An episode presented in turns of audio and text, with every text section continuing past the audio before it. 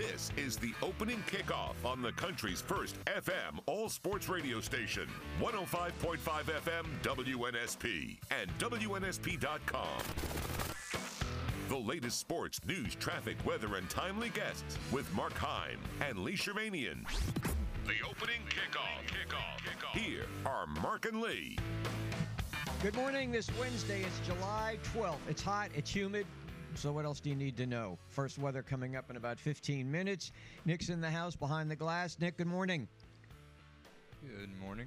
See, see the excitement I get? That's the guy that you were praising on the way in. He's, he's pretty good. I will. I am praising him. You should. You're You should. fortunate. I'm telling you, Lee. You need to increase whatever salary you're paying him. You hear that, Lee? Uh, that doesn't come out of my payroll.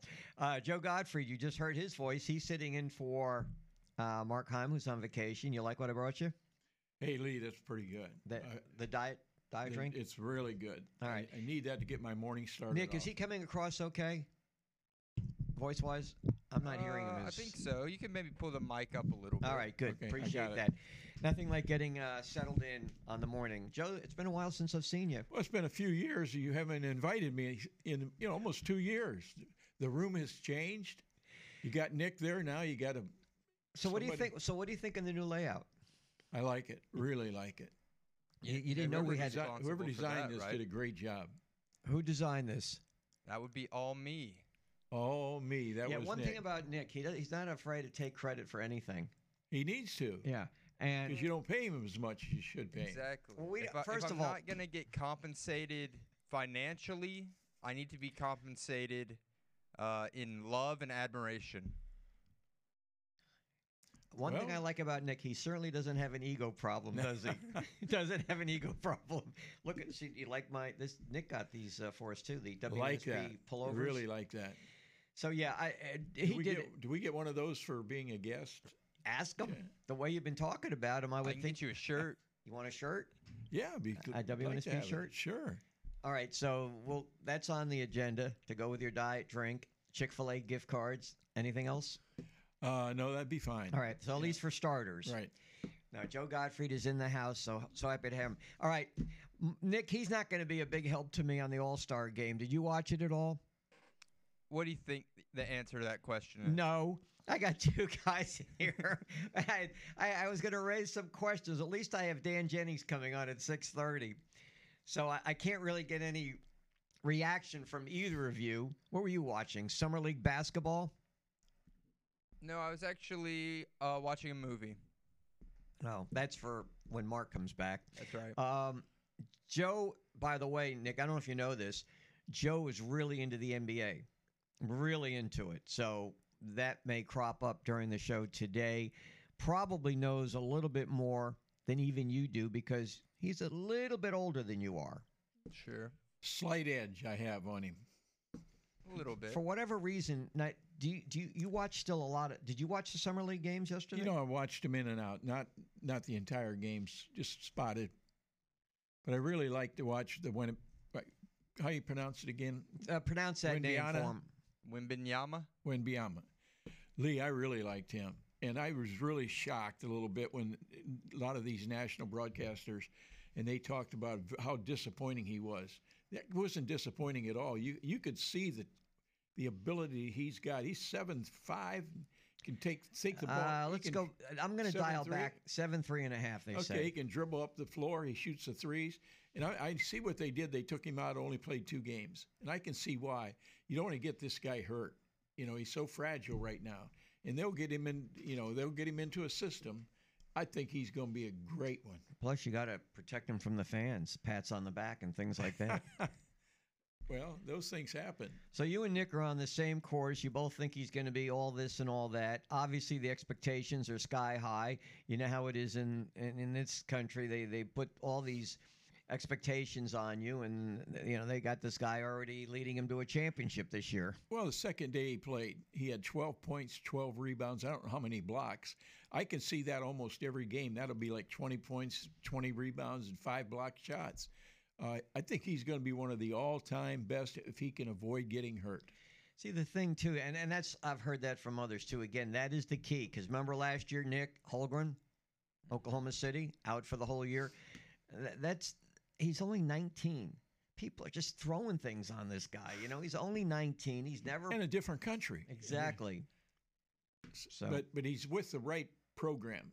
San Antonio, you know, the, the guy's a lot of that so much coaching experience down there, and uh, so I think he's going to be fun to watch. All right, to the uh, headline: the National League won the All Star game. Not that you two care, uh, three to two, and it's the first time they've won an All Star game since 2012. We are hoping to have Dan Jennings join me. Uh, we can talk about this game. Here's here's my take. The uniforms, I, I, they look like softball uniforms that the uh, National League was wearing. I I know I'm old school. All right, that's that's okay. But why can't they just wear their regular uniforms? They did it in the home run hitting contest. They wear the, people identify with that. They're wearing these uniforms that look like softball uniforms. I'm I'm like, who who approves stuff like this? What, what's the what's the deal? By the way, did you see what the average ticket price was yesterday? It was over six hundred dollars, and for good seats. And I, I'm not familiar with the Seattle Stadium. They were over two thousand dollars to see an exhibition. Now, granted, in my mind, and in the minds of many who follow sports, the All Star game in baseball is the best All Star game that reflective of regular season, as opposed to NBA hockey, and there is no uh, NFL All Star game anymore. Lee, I like the uniforms. You didn't even really see the did. game. No, but I like. I saw a spot of it a little bit. Those dark. Yeah, that's you know we're in a new era now. You got to come with it, right, Nick, Nick? help me. Hey, Nick, help this guy out. Get him out of here. First, what you- those uniforms are garbage.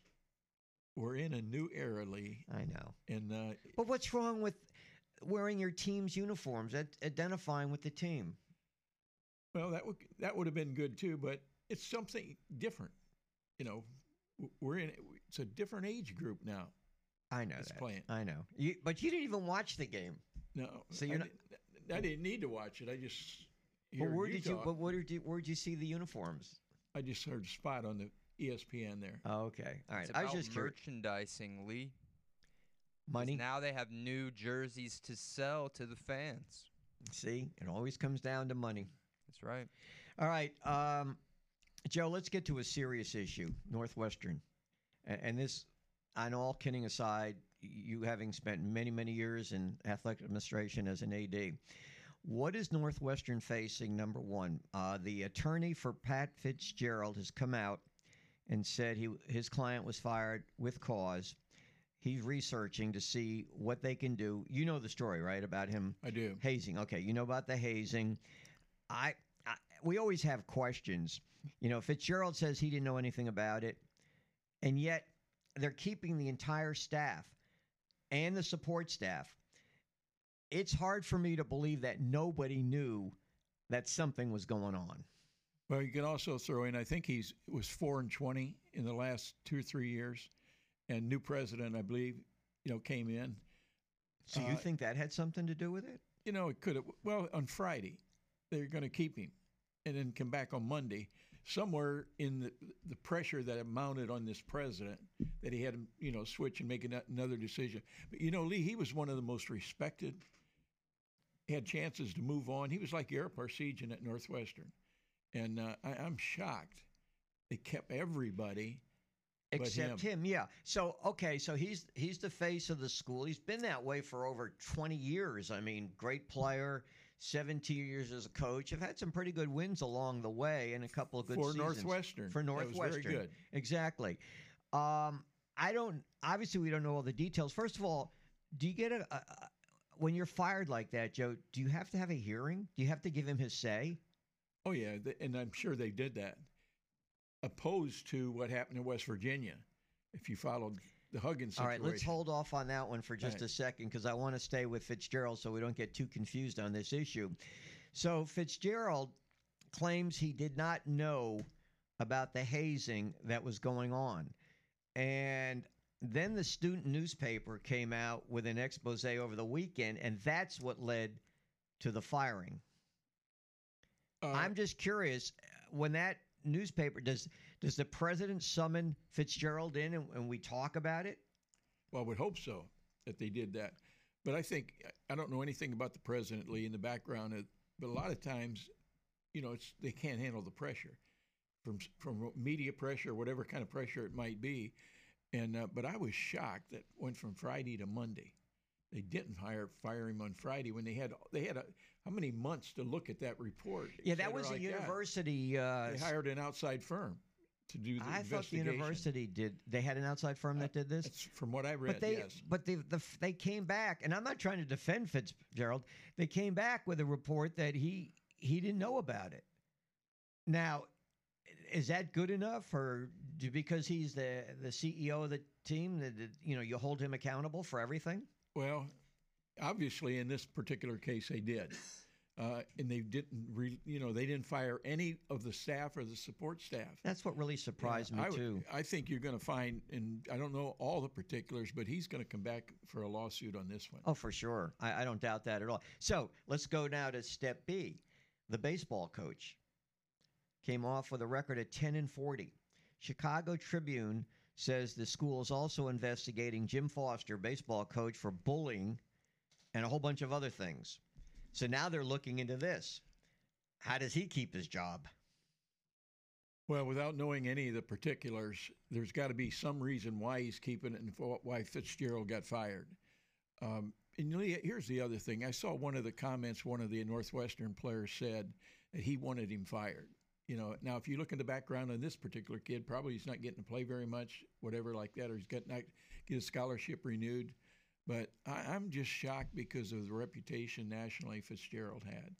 Now, you got to know everything that's going on in your program. I mean, you got enough support staff, enough coaches, enough managers that if that's going on, you had to know that. That's and how bad was the hazing? I don't, I don't know. Uh, but why would you even do hazing today?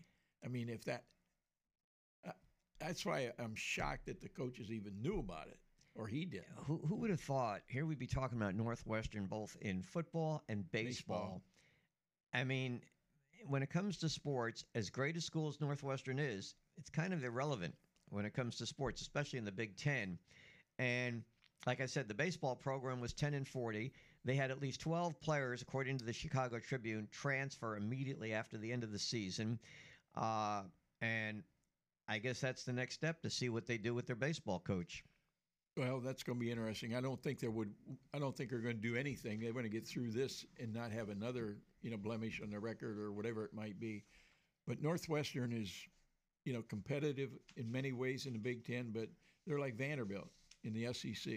You know, almost two identical situations. Joe, we're going to take a break. We're going to update weather, traffic, and I've got a scoreboard, not too many scores, but we've got some headlines to tell you about when we come back. And then, kind of a, uh, you know how highly recruited players have these quirky ways of announcing? We got something new on this, something that nobody has ever done before. And it has to do with a edge rusher out of Hawaii and the way he made his an announcement. So stay tuned for that. And uh, like I said, uh, we'll take a look at some of the headline stories coming up, and also what's going on at Wimbledon. Djokovic still alive. He's in the uh, semis, a, a record-breaking uh, performance again. For Nick and Joe, I'm Lee Shirvanian. You're listening to WNSP and WNSP.com.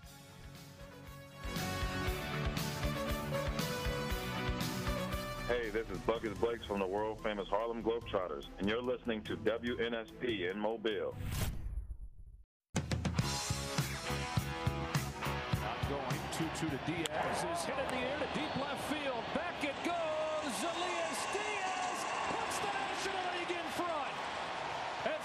22 years old in his All Star debut. A go ahead home run.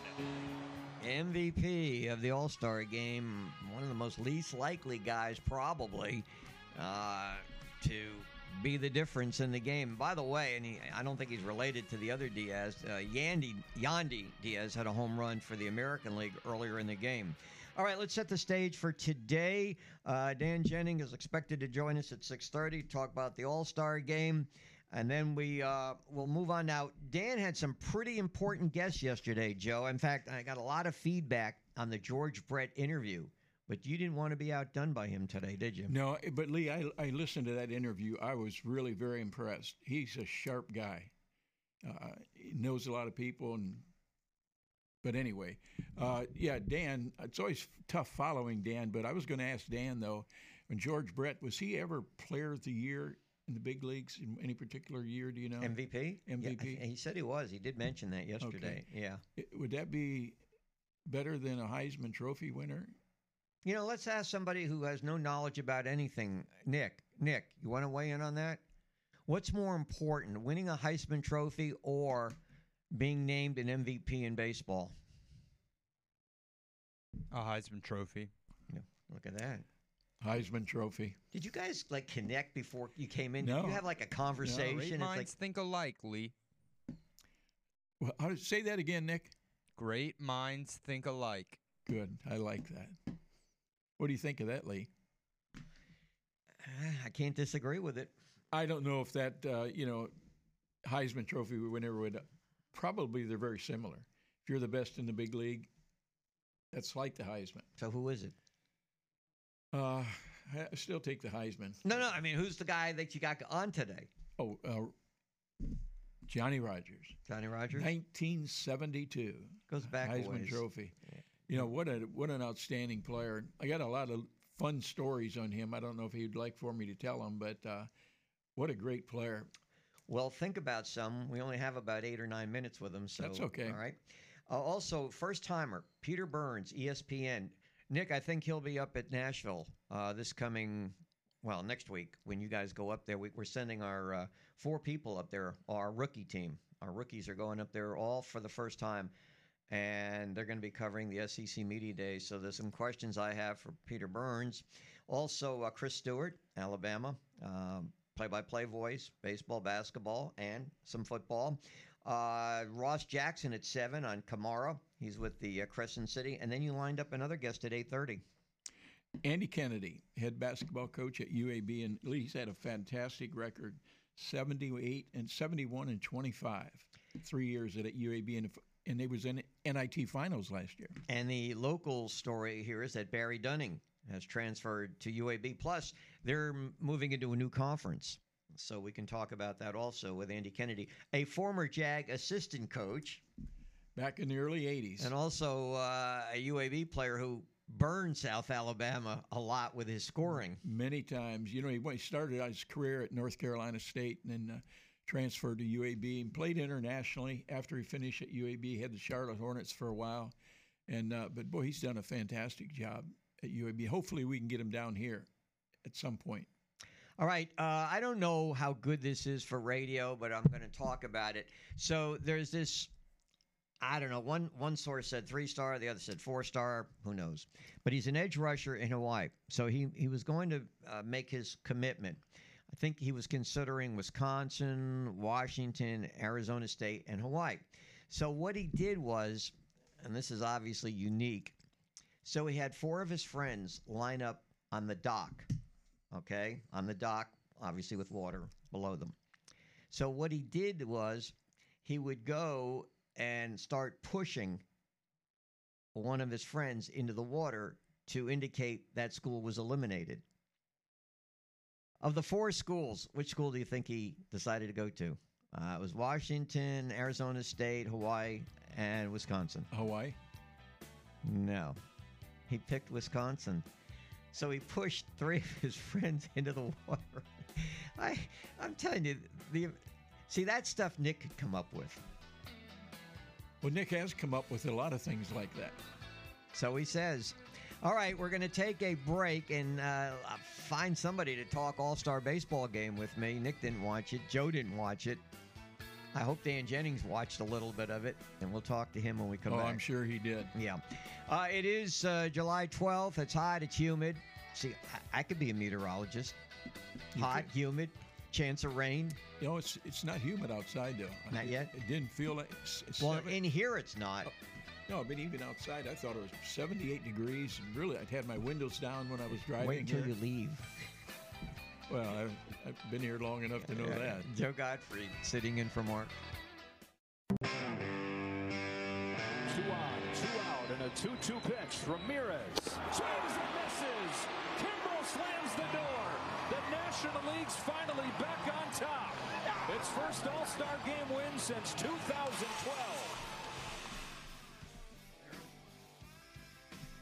The National League finally. I think they've only won like four out of the last. I said 26. Maybe it was a, an error, but that they haven't been doing too well in the All Star game.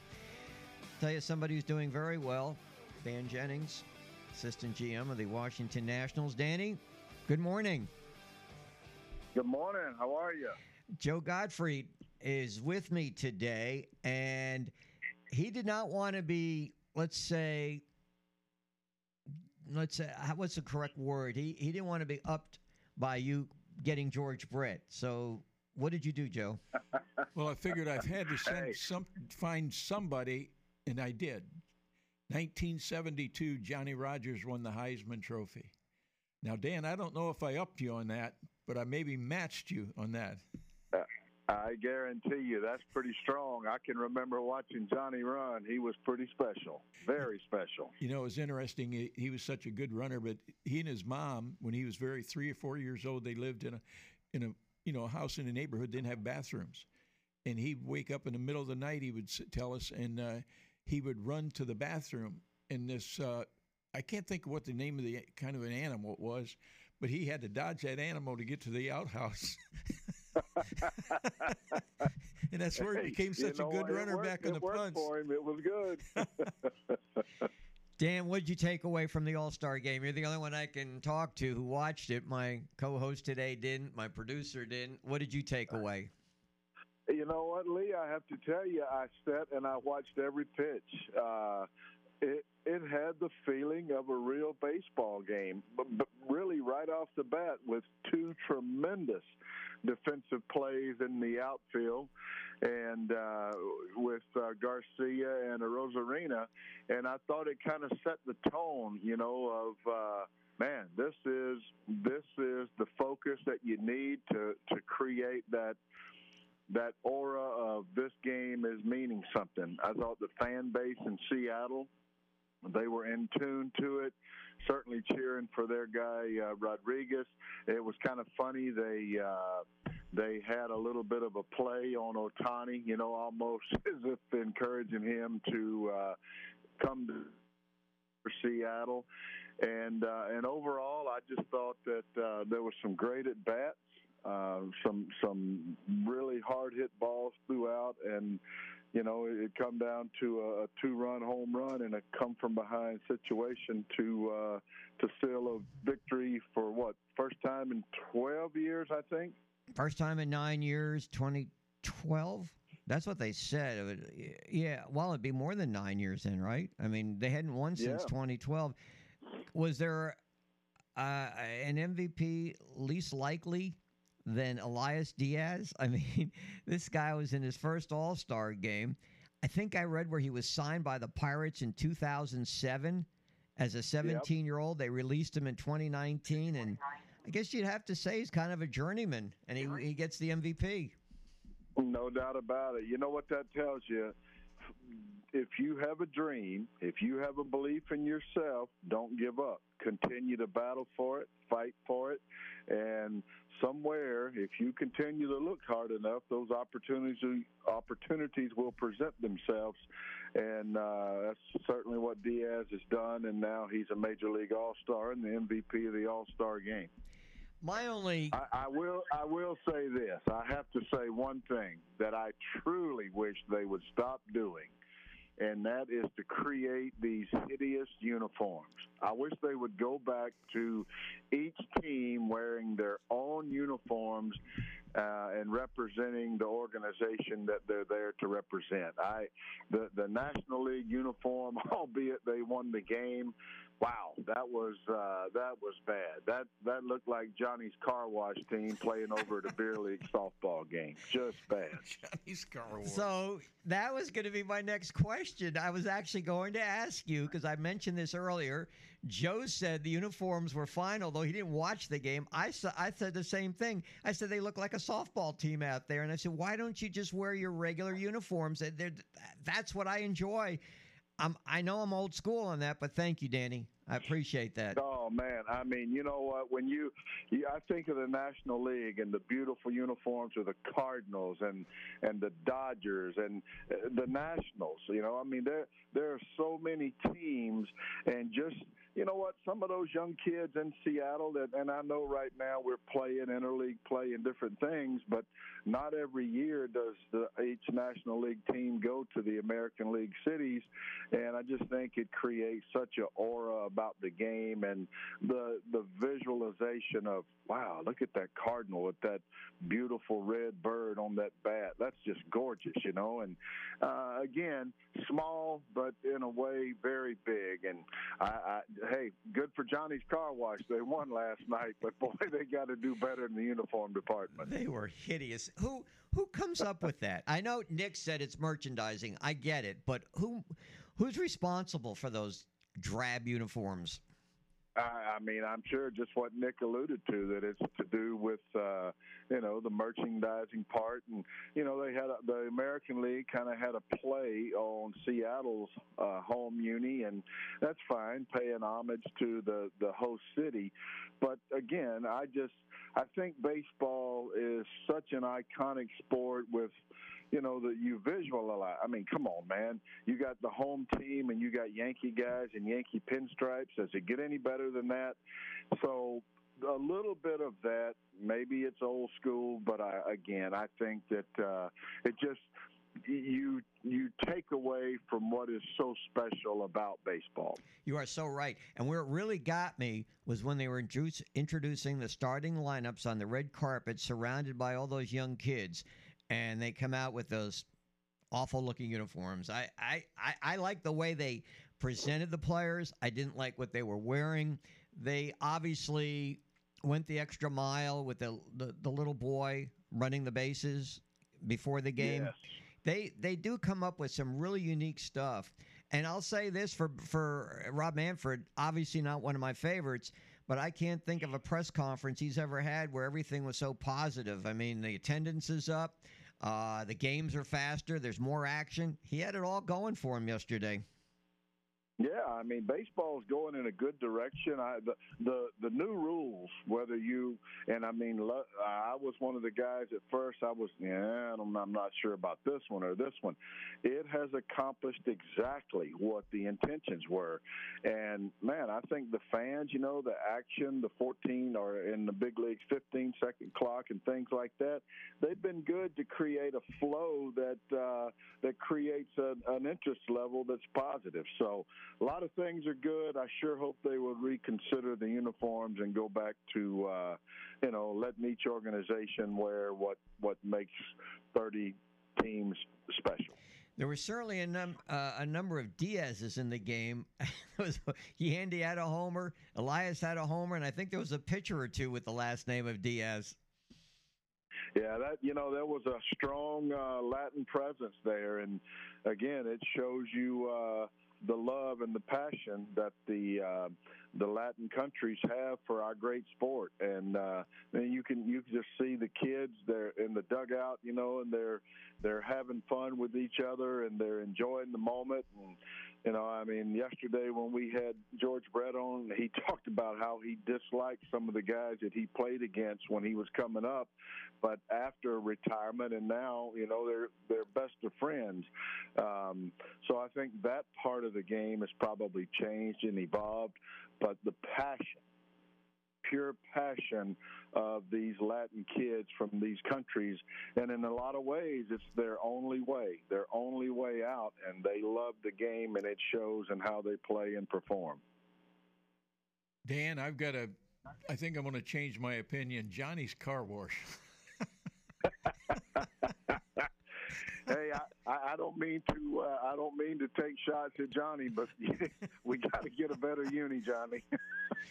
Dan, let me. The only I, I would say. I don't know if there's anything that can be done about this, but there, the announcers many times talked about the fact that the batters had a terrible time uh, out of the, the sun and the shadows. Trying to pick up pitches and things like that. I don't know if there's anything that can be done about that. Obviously, the time of the game had a lot to do with that. But I mean, you're facing premier pitchers out there, and all of them throwing, what, 98, 99.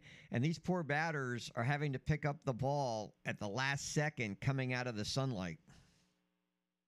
Yeah, that you know, I think that goes back, Lee, to trying to get it in prime time, East Coast, Central, and and uh, Pacific time, and you know, there's really no there's no optimum place to, or I mean, optimum time to do that, to where you know you're not running into something that could be a little different. But uh, and the, I'll tell you something. The other thing that I liked a little bit is the uh, earpieces uh, during the actual inning of play.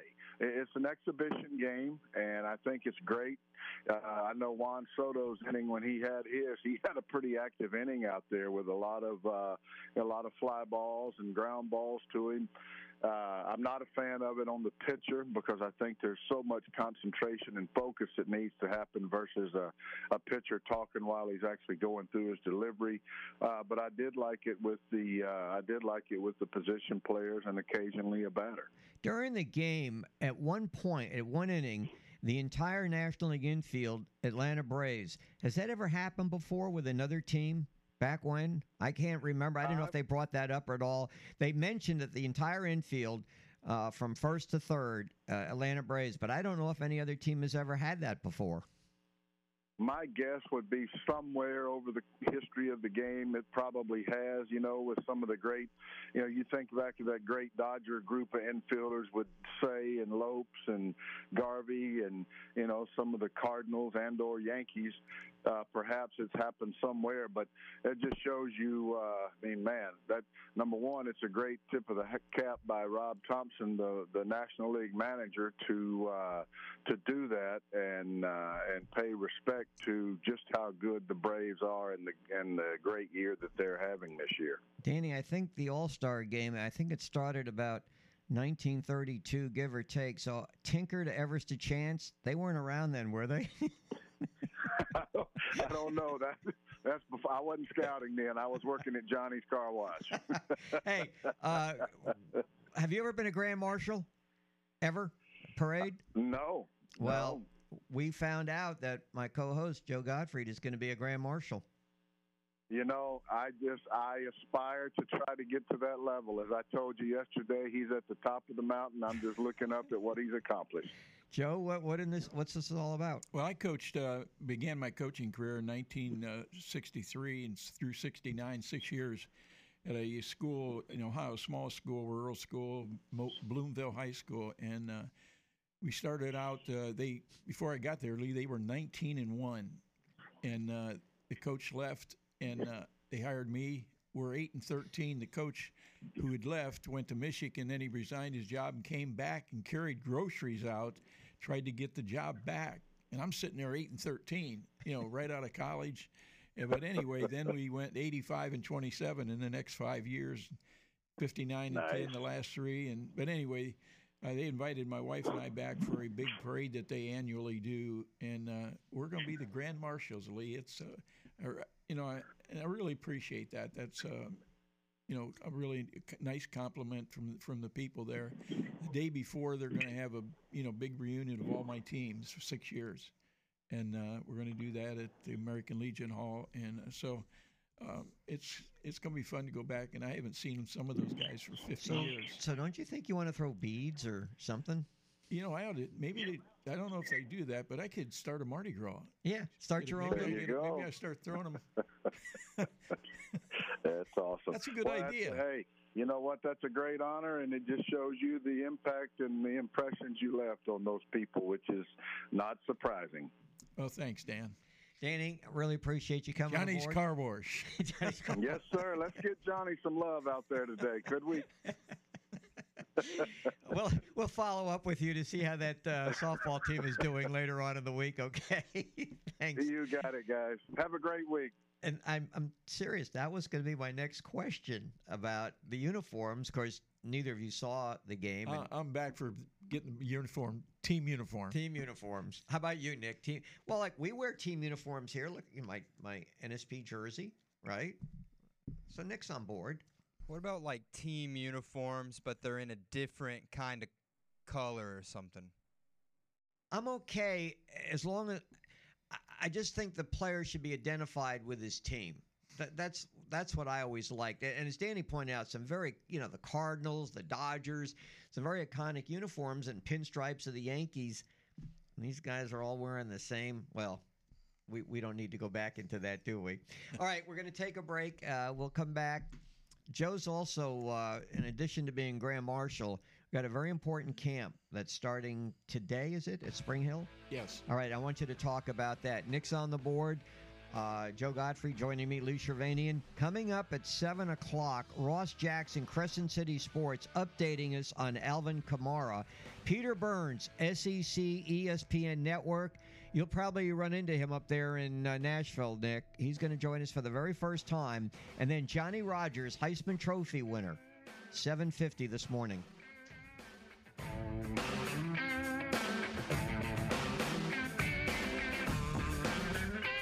This is Mayor Sandy Stimpson. You're listening to Sports Radio 105.5 FM WNSP.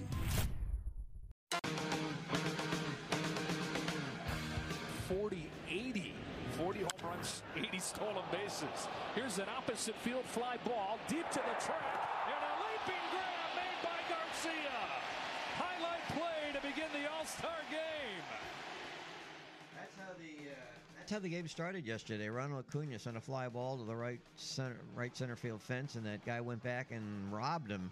And there was another great play in the first inning that uh, held the National League at bay, but they did win the game three to two. Hey, let's call in Roy Hudson from Community Bank.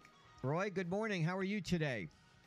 I'm doing well, and it seems like you're having a fantastic morning there with Mr. Gottfried sitting in from from Arkham. This is uh, this is a privilege talking to two uh, legendary sports figures in Mobile. So, good morning to you Well, guys. Thank you. Well, I look. I don't want to take away from Joe. He's really the legendary, iconic sports figure. He's done so much for this um, this community as his brother Mike, and we're going to talk more about that, Roy, after we're done talking to you, because Mike's in town for Team Focus, and they've got a camp. Oh, fantastic! Fantastic! that yeah, those two individuals are just in, incredible what they have done. Just just fantastic. Kind of what you've done for Community Bank. That's right. You know, uh, Mobile here. Well, since we've come here, we love giving the uh, the customers here just fantastic products and services, and uh, yeah, similar, very very similar. Uh, tell our listeners why they should bank with you. I think what it is, Lee, we, we go out and we get, you know, you're talking about the All Star game, you know, that's a deep bench. And what, what we like doing is getting experienced bankers with a desire to take care of our customers. You know, we focus on integrity, we focus on the latest products. So I think that's what sets us a little bit different than the other banks is just how we deliver those products and services. So I invite everybody into one of our offices or they could give us a call at 338 7707. What advice would you give Nick when he talks to Hugh Freeze next week? What what question should he bring up?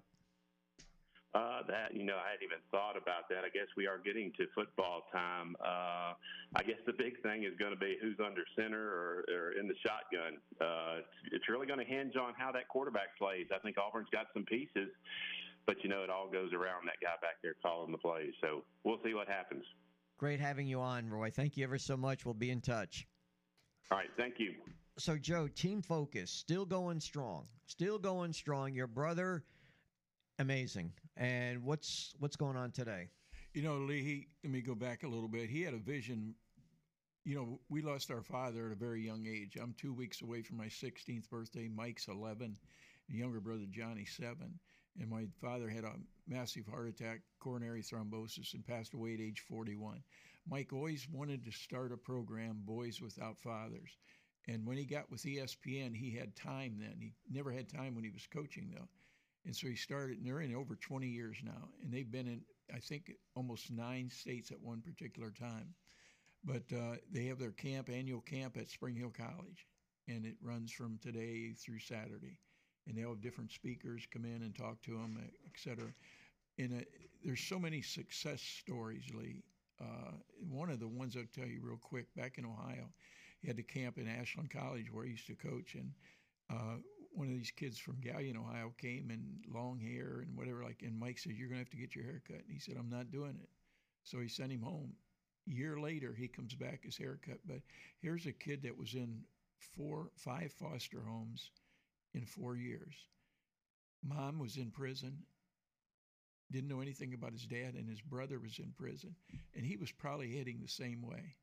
And uh, but Team Focus changed his entire life, and he would tell you that he's married now, as an insurance company, as a child, and uh, but anyway, that's what they they're.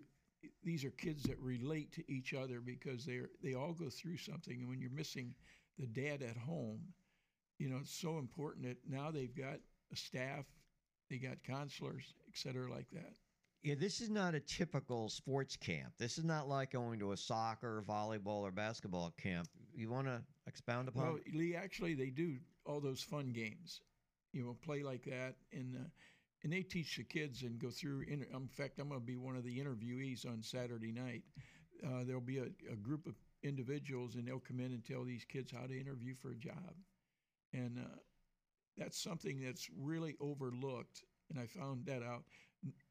Very few schools even teach that. But you got to know how to interview if you want to get a job. It started in Mobile, but it's really expanded. What? How many states now is Team Focus? You know, right now they've got I think two camps in Kentucky and uh, one in Ohio and uh, one in Mobile. And uh, but I'm telling you, they were in California, different places when when they raised enough money to be able to do that. But that's the money has gotten tight over the years. So I think they're down to three states right now. Joe, do you know? It's probably not fair to put you on the spot like this, but just a round figure: how many youngsters you've affected over Lee, the years? I think they've had over six thousand. Is what they've come up with over the 24 years.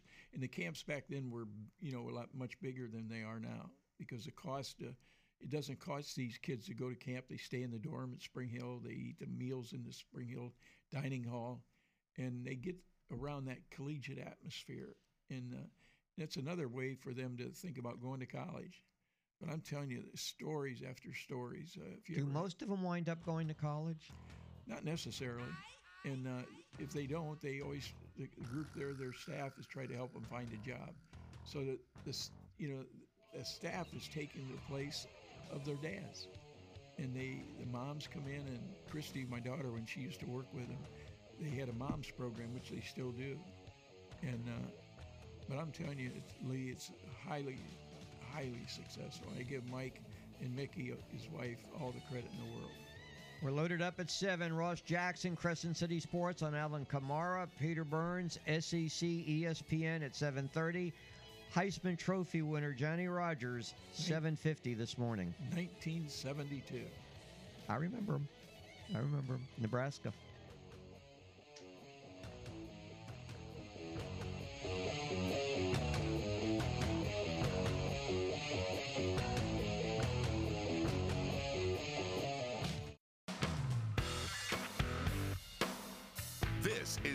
Opening kickoff on the country's first FM all sports radio station, 105.5 FM WNSP and WNSP.com. The latest sports, news, traffic, weather, and timely guests with Mark Heim and Lee Shirvanian. The opening kickoff. Kickoff. Here are Mark and Lee. Mark's on vacation. Joe Gottfried, uh, kind enough to come in and sit in with me this morning. Uh, Nick behind the glass. It is July 12th. It'll be very hot today. See? Yeah, very hot every day. Yeah, that's what I mean. It's hot. Rain, probably some rain, maybe. Probably some rain. All right. Headlines Colorado's only All Star rep. Last night's All Star game, Elias Diaz, two run home run in the eighth inning was the difference. National League's first win in the over the American League, 3 to 2 since 2012. Diaz was appearing in his first All Star game. The game ended. Craig Kimbrel struck out Jose Ramirez with two runners on to preserve the win. And the attorney for fired Northwestern uh, head football coach Pat Fitzgerald says his client was let go for cause. He's looking into legal strategy to file a suit. And uh, another major story Alvin Kamara. And to that, we go to Ross Jackson from Crescent City Sports. Ross, good morning and welcome to the show this morning. How are you today? Hey guys, good morning. I'm doing great as always. Appreciate you having me on. Hope you're doing well. I'm going to let you update everything we need to know about the legal, legal issues with Alvin Kamara. Yeah, so basically, he had a criminal case in Las Vegas as well as a civil case here in New Orleans that were both stemming from the February 2022 altercation that was caught on video at a Las Vegas nightclub. This all took place during an NFL sanctioned event, the Pro Bowl. We'll talk about why that's important a little bit later. But um, you know, basically, these both of these cases and all of Alvin Kamara's legal uh, sort of proceedings have finally come to an end. There was originally a July 31st trial date set for the Las Vegas criminal case. That will no longer, you know, be necessary because uh, basically what happened with the criminal case in Las Vegas is that the felony charge of conspiracy to commit battery resulting in bodily harm was dropped to a misdemeanor, I believe, assault charge. But uh, most most important is the de-elevation of his uh, charge from a felony charge to a misdemeanor charge. So he pled no contest to that charge uh, walks away in that case with a thousand dollar bill in terms of medical bills for the victim, uh, five hundred dollar fine, and then he'll have thirty hours of community service that he'll need to complete within the next ninety days. And then as for a civil case here in New Orleans, those were um, that that case was settled on confidential terms, so we don't know what the terms that settlement was, but it has been settled, and so that's all done. So Alvin Kamara's legal battle is now over. He has clarity around that. The New Orleans Saints have clarity around that. Fans now have clarity around that. So the next step is once the NFL completes its independent invest- investigation, which could be days, could be weeks, we'll see, uh, they will hand down their discipline, uh, which is expected to still be a multi game suspension, even though it wasn't a felony, but maybe that suspension time comes down with the drop from a felony to a misdemeanor. So as far as we know now, Kamara is home free as far as practicing with the team. Can even if he gets yeah. suspended, can he still be a part of the team practicing and going through everything you need to go through? Yeah, usually you're able to continue on through practice. Uh, obviously, there are exceptions in certain cases and things like that, uh, but usually you're you're able to continue on through training camp, and then once the season begins, you go on to a um, you know, a, a, either an exempt list or a suspension list, and therefore you're not counting against the 53 man roster. But while you're actively serving the suspension of games, you're not able to be at practice. But usually it's, I think, two weeks before you return to the playing field, you're able to return to practice and things like that. It, it, kind of varies depending upon the terms of the suspension, but usually those are the ways that those parameters will work out. Well, I tell you, he is a good player. I really enjoy watching him play. But it, it, it is good news that perhaps this thing is going to be pretty well completed uh, when the se- before the season starts. Yeah, absolutely. I mean, it gives the, the New Orleans Saints a lot of clarity here in terms of what to expect. I mean, I think we're still expecting a multi-game suspension here. I think you have to, you know, the the sort of parameters that were originally set with the felony charge is that you know the NFL's code of conduct policy has a, a floor of six games for a suspension for a, a first offense for a player who's involved in a felony charge that includes something violent that, that also goes along with family violence, domestic violence, um, you know, assault charges, things like that.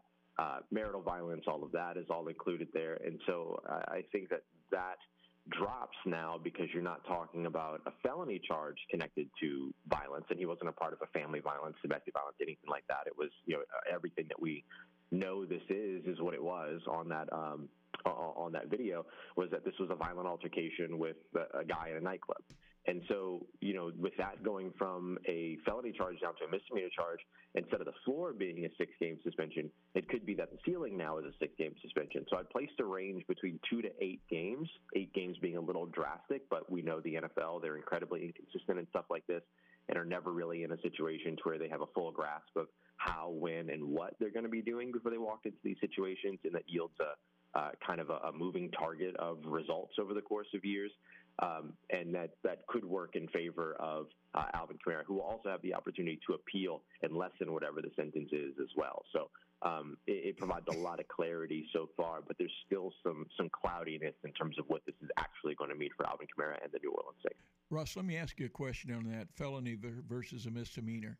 Does uh, mm-hmm. does the Kamara in any way lose pay when you're suspended uh, also depends on the terms of the suspension, but usually, I mean, with that felony suspension, it's written into the code of conduct policy that it is a it is an unpaid six game suspension. So, okay. uh, with the misdemeanor charge and the suspension there, I would still expect that to be the same thing, as this is still a violent crime, as there is still video, and as this is still an altercation that took place at an NFL sanctioned event, the Pro Bowl, or rather took place at, you know uh, during an NFL sanctioned event at the Pro Bowl. The reason why Alvin Kamara was in Las Vegas for that that time where the altercation took place uh, is because he was a part of the Pro Bowl. He was arrested after, or detained rather, after the Pro Bowl. And these are all NFL sanctioned events. So because of that, I think there's maybe a little bit of an NFL optics game for the NFL to play.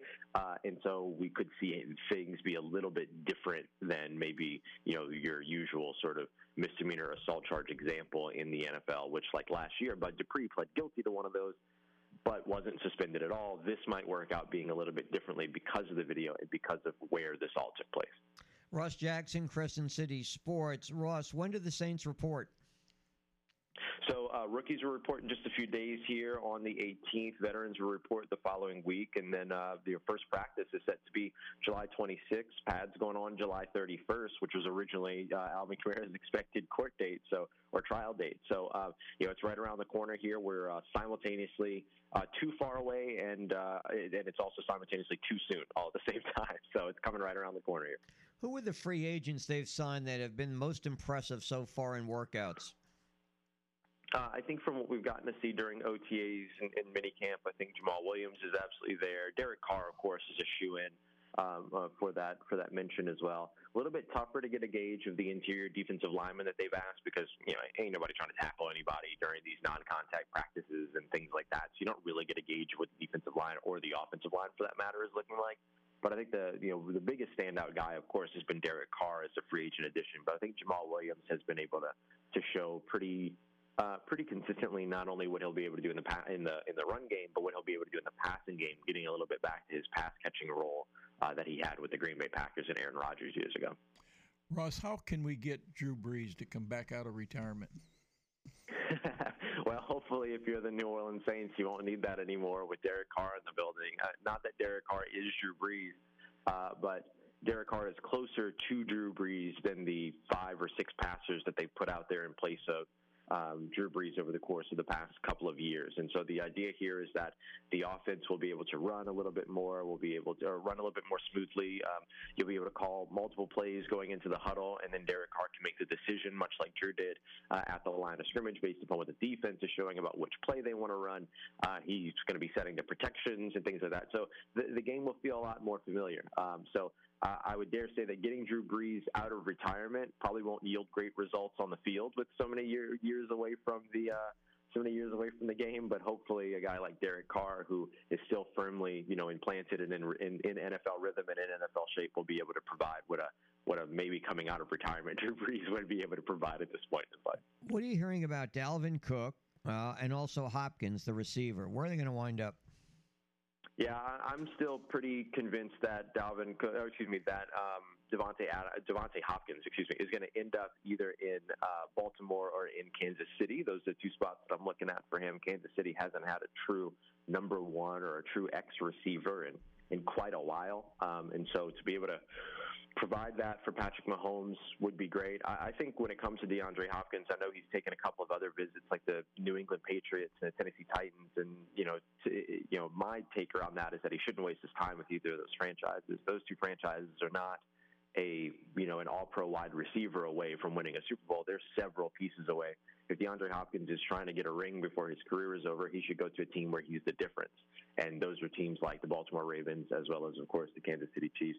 As for Dalvin Cook, it looks like most everything is kind of still pointing toward the crystal balls are all still pointing towards uh, the Miami Dolphins. But um, you know, we'll have to see exactly where maybe the bidding war sets in, and you know, if he's going to get the the pay that he's looking for, because that's going to be the big thing is him coming in as a um, him coming in as a as a running back and you know as a an older running back, a 27 year old running back, which unfortunately is considered old at the position now or older at the position now, um, can be tough. And so uh, he's I know he's going to wait until uh, camp to make a signing decision. So things should come around, and the reports are that he has an offer from the Dolphins. So with that being the case, it, the crystal ball continues to point towards Miami for him.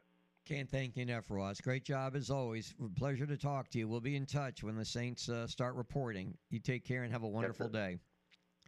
Take care, guys. I appreciate y'all so much for having me on. Always a good time to chat uh, to chat with you. Y'all you take bet. care. Thanks so much. Ross Jackson, Crescent City Sports. All right, we're going to take a break. We got weather, traffic, and uh, sports update.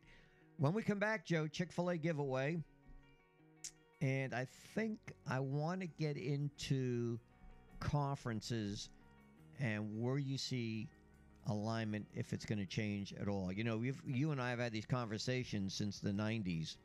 You worked a long time about South Alabama, and things actually turned out pretty well for the Jags staying in the Sun Belt. Boy, it really has, Lee. And the Sun Belt would probably right now, I think, be the the Power Five, not in the Power Five, but next in line as far as the Power Five program. And uh, uh, and I'm so impressed with what they've accomplished in football in a short time. Peter Burns will join us at 7:30 SEC football and Johnny Rodgers Heisman Trophy winner at 7:50.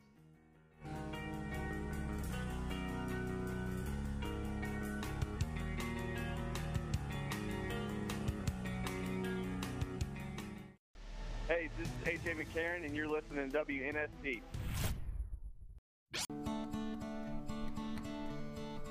Chick fil A. I could eat there seven times a day. Where the people laugh and children play. Oh, I'm in love with Chick fil A. Suddenly. What's the guy's name who sings it? Hawkins? Is that it, Nick? Yes. Kim Hawkins? All right, here's your Chick fil A question. Elias, Diaz, uh, Elias Diaz, MVP yesterday. Who was the nation, last National League player to be named an MVP in the All Star game? The last National League player. It's been a while. They haven't won in quite a while. If you know the answer, 694 1055. Joe Gottfried sitting in for Mark. Mark's on vacation. Coming up at 7:30, we'll talk SEC football with Peter Burns. Joe, you and I, many, many times, conversations about conference direction. Back in the 90s, that was when you were trying to get South Alabama into the Metro, I think it was, or something along those lines. And we're, I want you to kind of update your thinking on the conferences now and where we're going. Well, Lee, I think Sun Belt right now is as strong as it, it's ever been. The, the schools are all very, very similar. And uh, if you look at the Power Five, the SEC, Big Ten, et cetera, like that, Sun Belt is next in line in terms of, of the non Power Five. And that's been rated by many, many people as a, as a top conference. But I can see there's some gonna, things going to change, Lee. In fact, I heard the other day North Carolina, Miami, uh, North Carolina, Miami are the Big Ten is looking to get those schools in, and uh, the SEC. You know, you could could I mean there could be four conferences. Somebody's going to get let out, you know, and I think it's going to be the Pac-10. Joe, wasn't that the discussion back in the 90s that eventually we would find up with four power conferences with 16 teams? And that's where I think we're heading. And there's, you know, the sad part about that, there's going to be some schools that are going to be completely eliminated, like uh, Washington State, for example. And why, I was shocked why the Pac 10 did not, I don't know, is it Pac 10 or Pac 12? Is Pac 12. Pac 12 did not sign or take New or uh, San, Diego, State. San Diego State. You know, major city, you know, excellent program, Final Four in basketball, and uh, and they're in their market area, and they lose in the market area of L.A. So you, but they did not take them, and so they go back. They're staying. I'm um, not go back, but they're staying in the Mountain West. But I think we're going to see some still some big changes yet. I guess the key right now is does the Pac 12 get a TV contract? That's going to be the interesting thing. I think that's what they're waiting for. They could add Fresno, you know, a few schools. Aren't they also, isn't SMU in the mix? SMU would, could be. Uh, and I can see San Diego State perhaps going to the Big 12. You know, the Big 12 is, is, is going to spread out, I believe, a little bit more. They're solid, I think, right now. Get Cincinnati came in there, Florida Atlantic um, or two of Houston. And I can't remember the. Is fourth. Memphis? Did they come in? No, I don't think it was Memphis. All right. Uh, I'll have to look it up, but I think they're. But it's going to happen. But the thing I'm really proud of that our Sun Belt is solid right now, top to bottom. You know, I think the commissioner they've got a good leadership. ADs are very very strong in the Sun Belt. Um, UAB would really, I think, is perfect for the Sun Belt. They're going what American American Athletic Conference right. now. not even sure who was all, who's all in that. I'm not either. And it's so confusing, especially if you don't follow this on a day to day basis. And, and it seems like every week there's a different direction taken by schools or there's rumors going on that this conference wants that school. If if the SEC ever expands past Texas and Oklahoma, what direction do you think they would go in? You know, you'd think Clemson would be perfect in SEC. I think Miami would be perfect, uh, and they're trying to get. To, I mean, North Carolina also. Um, that's a solid school academically, solid school, uh, but it's it's amazing when we think back that UCLA and Southern Cal would go to the Big Ten. You wait till they go to the Big Ten and play Michigan in November, December, or Ohio State when that snow is five feet deep. Whereas they're used to being staying in that California area, the climate, and the flights, the charter business, Lee, is going to skyrocket now. Uh, they're going to take tennis teams. Got to go. The baseball team's going to play somewhere. Rutgers. The they, go to, they Rutgers. go to Rutgers. Yeah, they, the Southern Cal baseball team has a series at Rutgers or at Maryland. Yeah, where it's, I, it's snowing.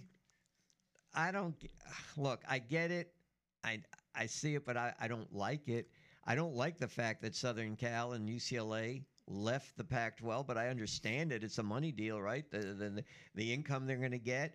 Um, you know, it used to be a big deal, the Rose Bowl, Southern Cal beating up on somebody in the Big Ten. Now they'll be playing them during the regular season, but it's kind of sad, I think. But again, that's I know I'm being old school. Kind of sad the way things have turned out that way because, quite frankly, I don't see where the Pac-12 has a leg to stand on without Southern Cal and UCLA. You know, Lee, they don't. It's, that's the sad part in their particular area.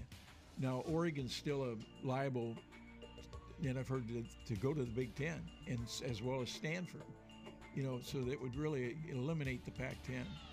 But nobody cares anymore. It's all about the money, Lee. For example, Maryland, when they went from the ACC to the Big Ten, it was a difference of 30, 25 million per year. You multiply 10, 20 years and 25 million dollars, and they had to go. Uh, but some point, Lee, the TV can it can they keep going? like in the S or the uh, I was reading the other day uh, the NBA. The NBA is tra- drawing well, but the TV contract is going to they're going to have a tough time getting that extra money because people aren't tuning into the NBA as much. All right, topic we can explore later on. Peter Burns on deck.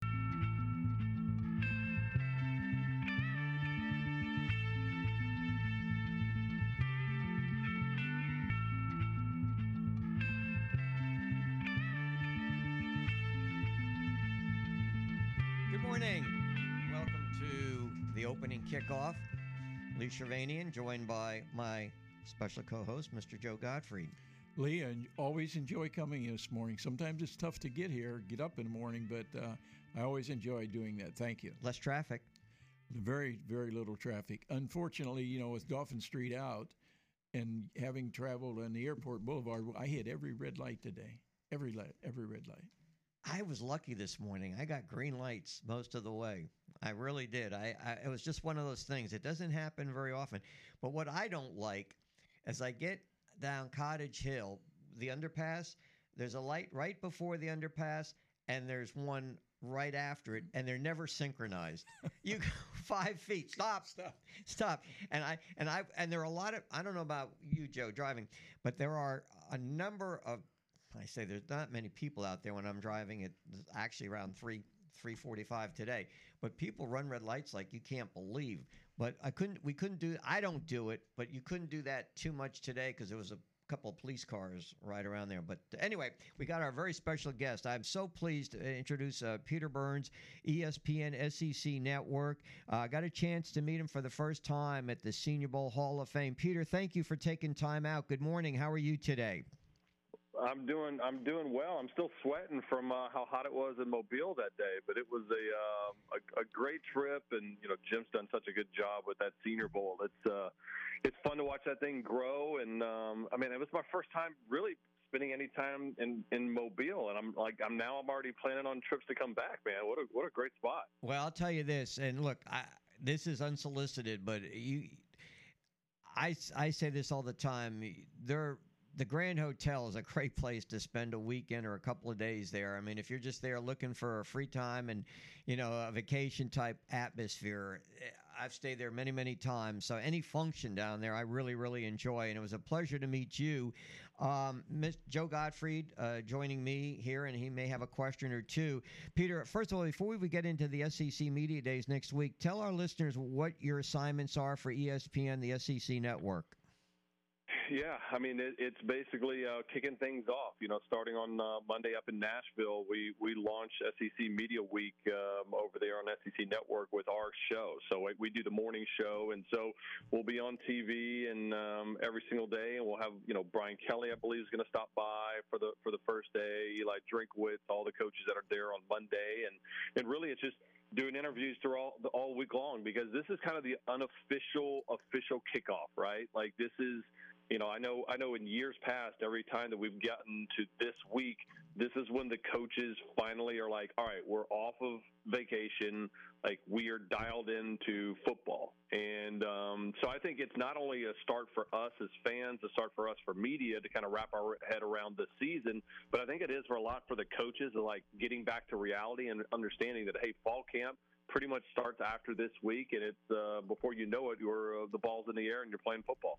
Peter, uh, and the I've covered this for I'm my gosh like 30 years or so, but usually you know when you go up there, it's pretty well uh, uh, dialed in that Georgia's going to win the East and Alabama the West. Uh, do you see it that way this coming uh, week, or are you kind of fading? Yeah, I mean, like, the Georgia winning the East, right? I think everybody looks at that. Just Kirby has built a, a, a monster. The way the schedule sets up. I mean, even though you know, it, it, you know, Stetson's gone, you're still going to be working with Carson Beck. I fully believe Georgia football is where we saw Alabama football be for the last decade under Nick Saban, which is really damn good. And even if somebody graduates, they just get one guy that's even better. I feel like that's what Kirby's built out uh, Georgia to be. As far as the West, though, I you know it seems uh, that I, I in my mind I think LSU is still the team to beat. And the reason why I say that is not only did they go to Atlanta last year, um, but I look at also in that idea of you're sitting there going, you got Jayden Daniels, you've got um, Harold Perkins coming back, Maason Smith on that D line, you've got Brian Kelly in his second year. Uh, you know his second year with better recruits, and there's no coordinator turnover. So to me, I look at LSU being the team to beat actually in the West. Peter Joe Gottfried, I'm co-hosting this with Lee today. Here's my question to you: With Oklahoma and Texas uh, coming in the SEC, I look back when Nebraska was in the Big 12 or the Big Eight. You know, they dominated that league. They came into the Big Ten. They can't. I mean, they're not. They don't. They're not in the top four or five programs. Now Oklahoma Right. Texas coming in. How do you perceive those two programs, which dominated another league? How would they do in the SEC? No, it's a great point because I, I know a lot of people have looked at that. Even you know, you go back to Missouri and the success they had in other other conferences, even though they they they made it to Atlanta for two two years when they first got into this conference. But conference realignment makes a lot of people rich. It doesn't make them better. If that makes sense, right? it's- you're exactly in, in right. Using your example, so you know, I think they understood. It's kind of what do we do, right? For Texas and Oklahoma, it's do we sit there and make less money than everybody else? Or do we say, hey, we're going to have to bump up a weight class, but by going up a weight class, guess what? The the, the prize fights are a little bit bigger of when it comes to a purse. So um, I, I would say this right now. I think Texas is a little bit of a better spot than Oklahoma is, simply for the fact of I thought I like the quarterback situation this year. I still like Steve Sarkisian. We saw obviously what he did with Bama's offense. I think that they can get it to that point. Um, and the name, image, and likeness, I think, has really helped the Texas program. Not to say that it's hurt the Oklahoma program, but I just think that the there's been such a transition from the success that Lincoln Riley had going to Brent Venables. I don't know if that's an easy thing. And so Oklahoma, life is all about timing, and I think they find themselves in a, in a spot where the timing's not necessarily great for them to be headed into the, the hardest conference in all of college football. We're talking with Peter Burns of the SEC Network. Peter, give me three storylines going into next week. Yeah, I mean, it's, I- I think one of the ones is you know what Hugh Freeze and Auburn are going to be able to do right from the get go. I think that they've done a really good job of you know, kind of creating some good momentum going into camp, also making sure that they use the right amount of transfer portal guys. I think that's a big storyline. I think honestly the biggest storyline is the fact that we won't be talking as much about Texas A&M, and maybe that's a good thing for the Aggies. You know, over the last couple of years, ever since they, you know, Jimbo was what fifth in the college football playoff back in 2020, it's been like, oh, you know, A&M's going to be good. Well, I don't think anybody's going to think that A&M's going to be good this year, and I think actually they are. you know, I, I think this is a team that's going to be under the radar. I think we'll talk a lot more about that coming up. And I think the bigger, big storyline too is Florida. Florida finds itself with a really tough schedule. Next year, it's even tougher. Billy Napier's second year, and remember, LSU could have hired Billy Napier. You know, Billy Napier was right in their back backyard. They didn't even interview Billy Napier, so there was a lot of, hey, what program's going to do better? Is it Brian Kelly and LSU or Billy Napier in Florida? And buddy, it's uh, it's going to be a tough year in my mind for the Florida Gators. So I think those are kind of three. I could name you 40 different storylines. I mean, that, that's why I'm so intrigued by this year because I, I do feel like, you know, South Carolina coming back. I think is a good one. Clark Lea and Vandy are they still good? Can Joe Milton in Tennessee? I mean, eh, we're going to need more hours of programming this week on the SEC network to say the least. For sure. All right. Um, last year at SEC Media Days it was all about the quarterbacks. Everybody on the staff, talking yeah. heads, who were the top five? And even when they named the top five, Stetson Bennett normally wasn't in there, and some of the you know quarterbacks that you know were names weren't involved because there were so many of them. Now, five quarterbacks are coming up to Nashville. He's scheduled to do that. Last year, the, the foregone conclusion Bryce Young was number one. Is there such a quarterback coming to Nashville who you would say you'd put right in there when you get the ballot or whatever they do with the uh, you know the media ballot? Who would you put in there as number one? Yeah, it's interesting. I, I, Jayden Daniels is my guy. I mean, you look at how he started the season at LSU, and it wasn't great. But then again, he had just kind of transferred in and was learning the offense. By the time you know the the end of the year, that LSU offense was ripping. And so to me, I think Jayden is the reason why I'm going to probably pick LSU to win the West. Um, is because I think he's the number one quarterback. When it comes to outside of that, I think KJ Jefferson doesn't get enough love as well too. I don't think people think Arkansas is going to win 10, 11 games this year, but I mean, he's going to be able to put up some monster numbers. I'm really, I think the the biggest quarterback things, real quick, are two things. One, what Will, Will Rogers is going to look like now that they're not going to run 100% of an air raid offense with Zach Arnett at Mississippi State, I think is intriguing, and how the quarterback situation plays out in Oxford. And you got Jackson Dart, you got Spencer Sanders, you got Walker Howard. I mean, you've got three talented quarterbacks who in the world is going to be running Lane's offense? I think the, the, the state of Mississippi and their quarterback play is going to be one that we'll circle at the end of the week as well. Peter, let me ask you another question. Uh, you know, with the realignment and conferences, et cetera, like that, the SEC probably, like the Big Ten, are going to add some more schools. In your opinion, it, will that happen? And if it does happen, who would be the likely schools to come into the SEC? I mean, it's a great question. I I don't see it happening soon, but everybody that you know, the Herb Streets and the guys that are a lot smarter than me say, hey, listen, it's eventually going to get there. I mean, conference realignment is not anything new. We've had it for a hundred years, right? It's so it's it's not like oh, it's just now happening. Um, I, I I think the thing you look at is, hey, ACC, what happens with them? They're obviously not happy with their television contract. They're not happy with how the, the money is distributed right now, and they see the SEC taking off. If it, it would make sense that if there was an expansion, that it would include the Clemson's, the Florida States of the world. I just don't know if we see that within the next three to four years. Um, but again, nothing is uh, nothing shocks me any more than what two years ago when all of a sudden in the day what middle of the SEC media days we found out that Texas and Oklahoma was coming. So I'm buckled up. I'm prepared for anything to happen coming up. You have an outstanding resume leading up to what you're going to be doing next week. Who's on the uh, panel with you when you do your show next week?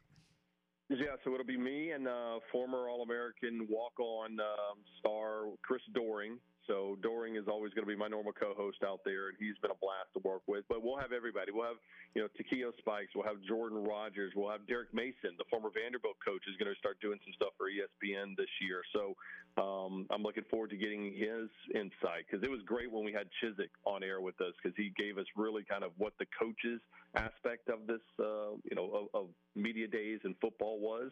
So Derek Mason's going to be joining us, and again, um, Alyssa Lang and Dari Nowkhah will be there, my other uh, SEC network anchors. So it's a um, we're bringing out all the big guns. This is uh, it's football season, and uh, well, I guess it's football season 365 here in the SEC, but especially coming up this week, I, I can't wait. And, and Nashville will be fun, and it'll be interesting to see if they announce where next year's media days are going to be. I mean, I I'd probably go do it in Dallas, right, guys? I mean, with Texas and Oklahoma coming in, would you not probably go out west for media days next year? That would be my guess. That's that's a great point. That was going to be my guess on that. I do want to say a special word about Derek Mason. I'm not going up this year because I went to the spring meetings, which I really enjoy down in Sandestin. We're sending four yeah. from this area. But Derek Mason, to my thinking, is only one of two coaches who made the rounds at Radio Row days that he wasn't scheduled. He used to show up in shorts and go around from radio station to radio station. Only Tommy Tuberville was the only other one, Peter, that would make the rounds on Radio Row because most of the coaches avoid it like the plague.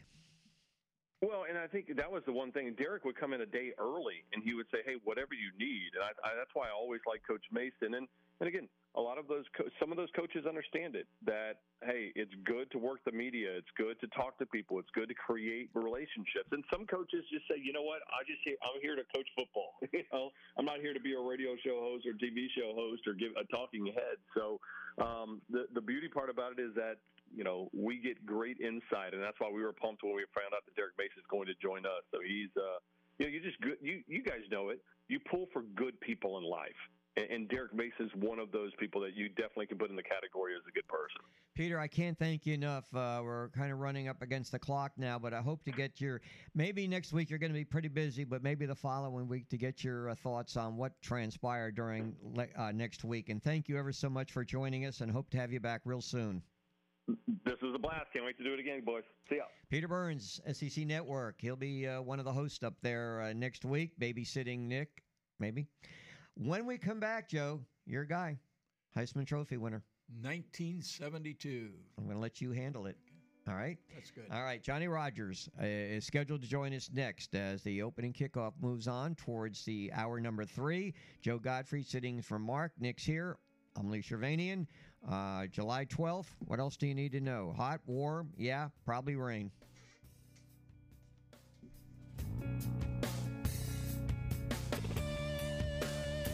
Hi, this is Jake Peavy, MLB pitcher and Mobile, Alabama native. You're listening to 105.5 WNSP.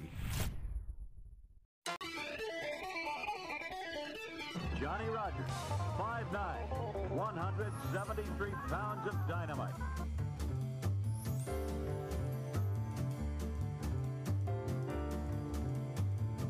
Uh, Joe, you want to introduce our next guest? I do. Uh, Johnny Rodgers. I've got to know him on a personal basis. Uh, you know, in the last four or five years, I th- and I really am. Lee is so impressed with him. But he goes back to 1972 when he won the Heisman Trophy. You know, that was the best player in America, and uh, and it's a from what Johnny was telling me, it's a fraternity. You know, the Heisman get guys all get together, et cetera. Do we have him on now? Johnny, good morning. Good, good morning, Joe. How are you this morning? Doing fine, thank you. Uh, Johnny, here's what I'd like to ask you. You know, back when you played, you know, Bob Devaney and Tom Osborne, I looked up those records. Bob Devaney was 101 and 20, 82%. Tom Osborne comes in in 255 and 49. I mean, what an era that was. Tell me about that. Well, it uh, right right before that, uh, you know, I was when I graduated from high school, I was really trying to go to USC, and uh, Coach Devaney told me that uh, he was going to put together one of the better teams that, that ever that they ever had, and if I would come, I would be able to help make it better. But they hadn't won a championship in years prior to that. But he said he's going to go out and he's going to recruit some of the best players ever and just uh, and, make a winner out of it. And uh, yeah, that, that came true, came to be true. Uh, we had some of the best players uh, ever that, that came through here, and uh, we started a tradition that we're hoping to get back to. Uh, we've we've uh, we haven't really been uh, prominent since about 2000. Uh, so it's been a little tough on us, but I, I, we're hoping right now with Matt Rhule that we're getting ready to take a step back and get a running start at it again. You know, I, I we look back in that era too. Uh, you guys recruited a lot in the Texas area because you know Texas was in the league and A and M, et cetera, like that. Uh, but I don't know if you get into Texas much now because of the Big Ten era. No, we don't do Texas too much, and we we pretty much. I, I know a lot of our, our players were from Ohio. We we had University of, of Ohio, Nebraska, or something used to call it, because uh, uh, we got a lot of players from the East. But uh, I think uh, as time went on, more players started to really want to come to Nebraska. But back in the early uh, 60s, uh, it really wasn't that popular just to come to to Nebraska, well, kind of like it is uh, right now. You know, there's a lot of players that, that have a lot more better schools that have better reputations and uh, more opportunities for them to go into the pros. Uh, they get more exposure uh, a lot more benefits. You have to really be dedicated and really want to help to build a dynasty rather than to come to a, a school where they already have one. Johnny, tell me also, and uh, or tell the group I've I've heard it from you, the Heisman Heisman Trophy people. They're it's like a fraternity.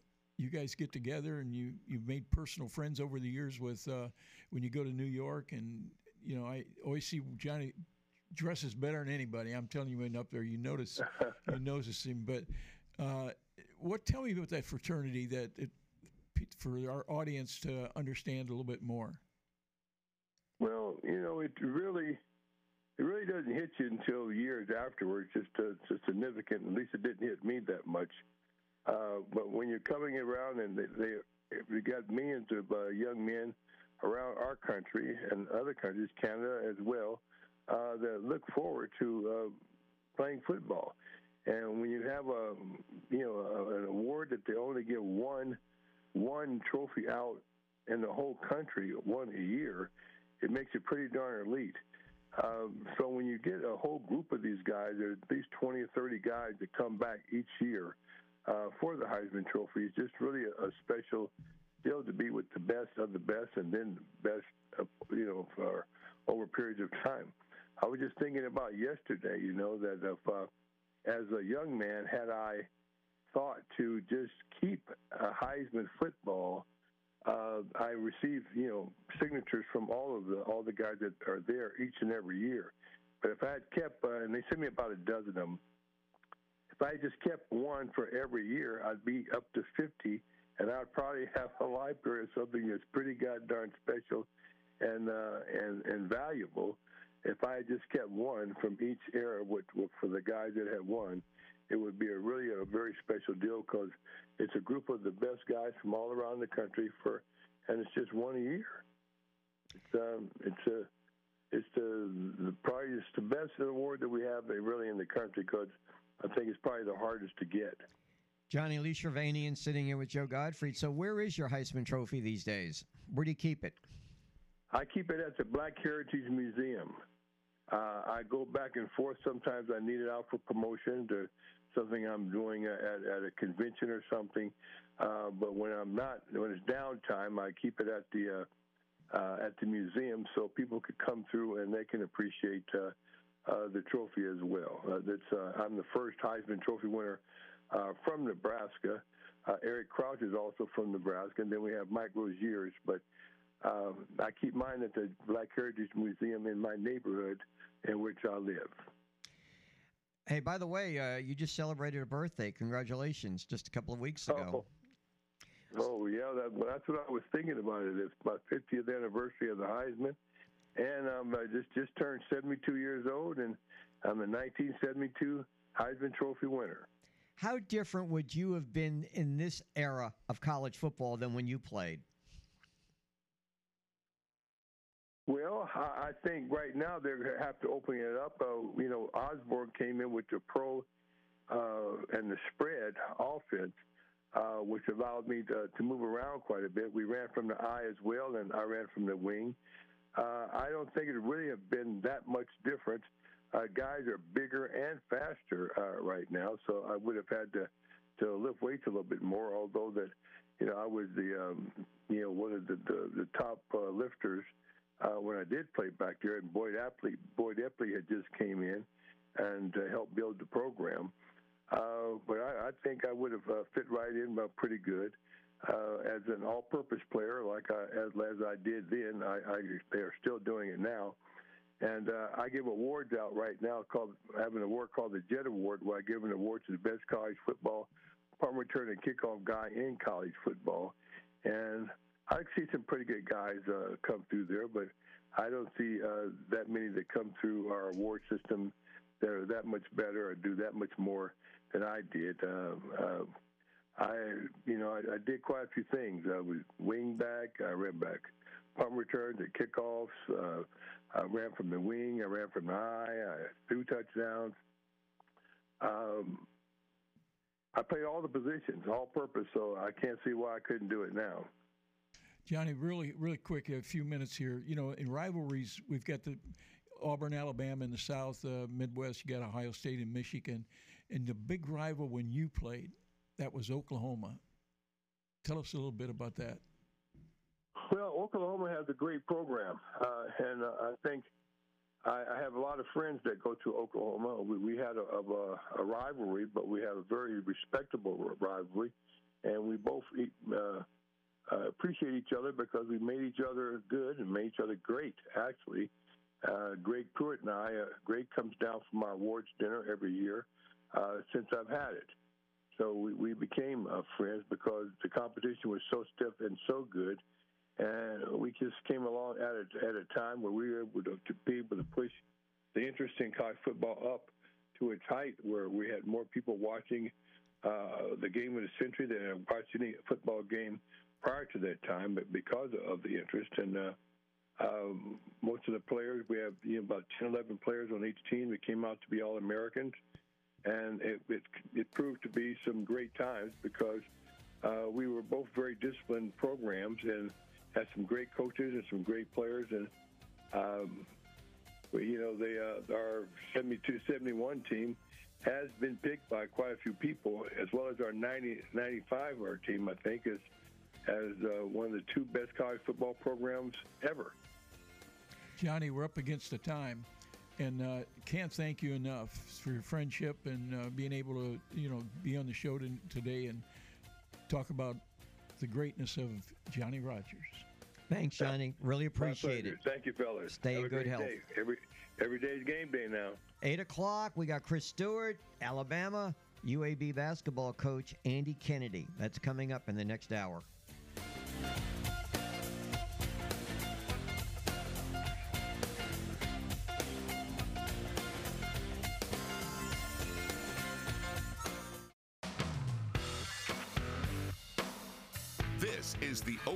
Kickoff on the country's first FM all sports radio station, 105.5 FM WNSP and WNSP.com.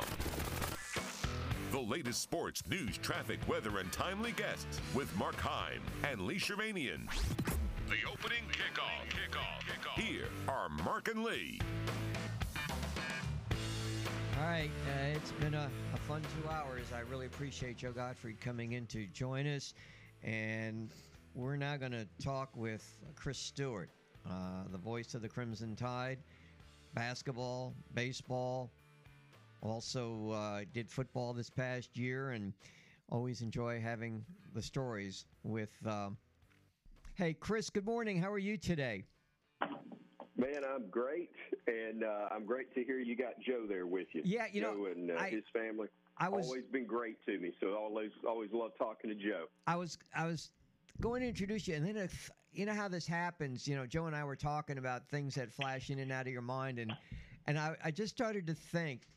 Remember the story you said with the uh, when you were doing basketball? Was it at Montevallo? The impersonation of the coach who, who was Joe's buddy. Rob Spivey. Yeah, Rob Spivey. Yeah. Do you? Did, Rob are you Spivey. familiar with that story? Uh, not really. T- Chris, tell him that story. Joe, when I was a student at Montevallo, it kind of word kind of got around that. Well, here's how word got around that I did a pretty good impersonation of Rob. I used to call the players and tell them to come down to his office, and they thought it was him, and they'd show up and he had no clue what they were talking about. So it, it kind of got around, and then it got around to the athletic department that I could do it. And most importantly, Rob got word that I could do it, and Rob loved it. So he would have me prank people all the time. And in fact, one time there was a uh, there was there was a uh, civic club. I think it was the it was either Rotary, Civitan, something like that, in Montevallo, where where I had done the impersonation when I spoke about a month earlier, and then Rob was supposed to introduce the speaker about two months later. He was in charge of speakers, and then he called me and said, "Oh, Chris, I need a favor. Uh, I'm not going to be able to make the meeting today, and I wanted to know if you could go and uh, introduce the speaker for me as me." So there were only people that knew that what was planned, and it was the the head of the club who was introducing Rob and the speaker himself, who was Gary Van Adt at the time, the women's basketball coach. So, yeah, um, I didn't have a lot to be famous for when I was an undergrad at Montevallo, but my ability to uh, to impersonate the guy who's one of the winningest coaches in school history was uh, was something that paid off pretty well for me. Chris, I have not heard that before, but you did sound like Rob. yeah, right. Rob always liked it. He always liked it. Thankfully, or I wouldn't have done it. Too much respect for him not to. Now, Rob worked with you, Joe, right? Uh, I was the assistant coach when one year when when he was playing, and uh, then I hired him as my assistant, and uh, he was good. And we've we've kept up to date. Rob's one of the class class people in America, I think, an outstanding coach and just a terrific person. What's he doing now? Do either of you know? He lives in. Uh, yeah. Oh, go ahead, Chris. No, Joe. I think he's in. He's either in Baton Rouge or New Orleans. No, he's in El, pa- Uh, El Paso. They moved to El Paso. Okay, good deal. His uh, his wife, I knew had lived had lived in Louisiana. He was uh, he had come back and had worked in Montgomery for a few years and actually ran parts and Rec there uh, before before they uh, retired and and took off to Texas. But no, I loved Rob. He was Joe. He was uh, at one time a really hot name. I remember the job, but when I was an undergrad at Montevallo, Rob was one of three finalists for the Central Florida job. If I'm not mistaken, you correct me if I'm wrong, but they were just going Division One for the first time, and the three finalists for the job were Rob Spivery, Don DeVoe, and Joe Dean Jr. And Joe got the job. Um, and uh, that was a really, really, really tough job at that time. They were barely Division One. They had a football coach as the AD, which can be uh, can be somewhat tough on the basketball program at times. But it was a um, yeah. Rob was a Rob was a really hot name at one point. Came up. I know his name came up for the Auburn job, and um, at one point, so there were. Rob was a heck of a basketball coach. You're listening to Chris Stewart uh, in this segment. Uh, coming up at 8:30, Andy Kennedy, Joe Gottfried sitting with me. All right. So when you mentioned Central Florida, I remember my first trip to Central Florida broadcasting South Alabama basketball. Chris, I don't remember who the coach was. I'd have to go back and look it up. I, I just don't remember. But what really got me, he didn't drive to work. He didn't have a car. He rode a bicycle. This is the head coach of the basketball team. His bicycle was parked outside. I don't know if it was just because it was an exercise thing or they didn't have a budget or what, but I've never ever run across that before where the head coach came to uh, school on a bicycle. Joe, you've come across some some different birds. We'll put it that way in coaching. But one that would ride his bike every day, that one's that one's in a different category, isn't he? I would think so. Hey, it's interesting when you just said that's a different bird. I'm looking in Lee's room next door and I see Bird up there, number 33. Larry Bird. And I coached against him three Yeah. times. You did? Well, I was a basketball coach at SIU, Indiana State. That was during that era of Bird. He was he was in his How- last year. Did you stop him? Did you you guys put the clamps on him? No, uh, you know, one of the games was very close, came right down to the end. It was at our place, but he was the difference in all three games. I mean, what an incredible athlete! And uh, it ne- never shocked me that he would do as well as he did in the NBA because he was so intelligent. I mean, and uh, handle the ball, shoot, et cetera, et cetera. He's one of the all-time great NBA players. You put probably ten guys Joe. together, don't you think, Chris? Bird would be in there. Joe, I yeah, I think, and here's the other part of that, and, you know, we're getting to the age now where people, a lot of young ones don't remember, but Bird and Magic saved the NBA, did they not? No I mean, it was it, it was in a bad spot, and there was very little interest. And then when they had their matchup in the national championship game that that uh, Magic and Michigan State with Judd Heathcote won, but that game was so well publicized and so hyped, and people followed them as they moved into the NBA, and that was the rebirth of the NBA it, itself. And and as big as, as Michael Jordan was for the league, uh, Bird and Magic, a decade prior, restoring it is what I think set the table for that to take place. At least that's my memory of it. You're correct on that, Chris. Uh, absolutely, there's no question about it. Joe, I was reading uh, an update on Alabama's basketball schedule next season. In a span of 11 days, and Chris does the play-by-play for Alabama basketball. They will go to Canada to take on Purdue. They go to Omaha to take on Creighton, and they go to Arizona to face Arizona. That's incredible. What a schedule! No question. Hey, That's, Chris. uh, yeah. So much for the days of building in 20 wins and you're going to the NCAA tournament, right? It's got to be a little more than that these days. Joe, that, that timing and that scheduling is has changed over the years.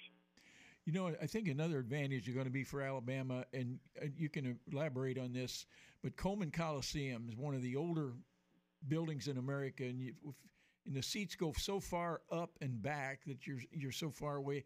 But as I understand, is it going to be a ten thousand seat arena, or but is, where's it going to be Joe, built out? Joe, there, I don't think that it's locked in stone, no pun intended, what it's actually going to be. I know that Greg is um, working on that all the time, trying to figure out exactly what the dynamic will be. There are there are some there are some that will that will advocate for keeping some form of Coleman and redoing it. I think that was one of the original plans they put out a couple of years ago, two or three years ago and and there are some aspects of Coleman, frankly, that are still great. It, the narrative of the building, uh, I think it's one of those that when you say it enough times that something's bad, that people automatically believe it. You go in, and especially the concourse, you know, restrooms, concessions, those things are are on par with most in the league, even a lot of the newer ones. However, there's no mistaking the fact that the bad seats are the bad seats. Well, Chris, it wouldn't and you don't need those in November and December. You you need you need ten to twelve thousand night in and night out. Alabama still draws well, and of course they drew well um, this past year, incredibly so. And and we've had it different periods. I I know Mark had it filled up, but it is night in and night out. That probably needs to be about a ten or twelve thousand seat building with modern amenities to it, and that's probably going to require a new facility. And I I know that that's very much on the priority list, uh, but it's also still a matter of trying to get the money raised to do that, and and I'm not sure they're there yet. Chris, it really didn't matter for Joe when, when he used to go up there and watch Mark's teams play where he was sitting because he never sat. Joe reminded Well, me true. of Jerry West. Jerry West would never sit still. He'd get up, walk around, and then leave. Joe, and I was up there one time, Joe didn't sit in the seats. He went out and started walking around the building. Uh, when Mark was coaching, Well- uh, Chris, what and I and my younger brother Johnny was home watching on TV.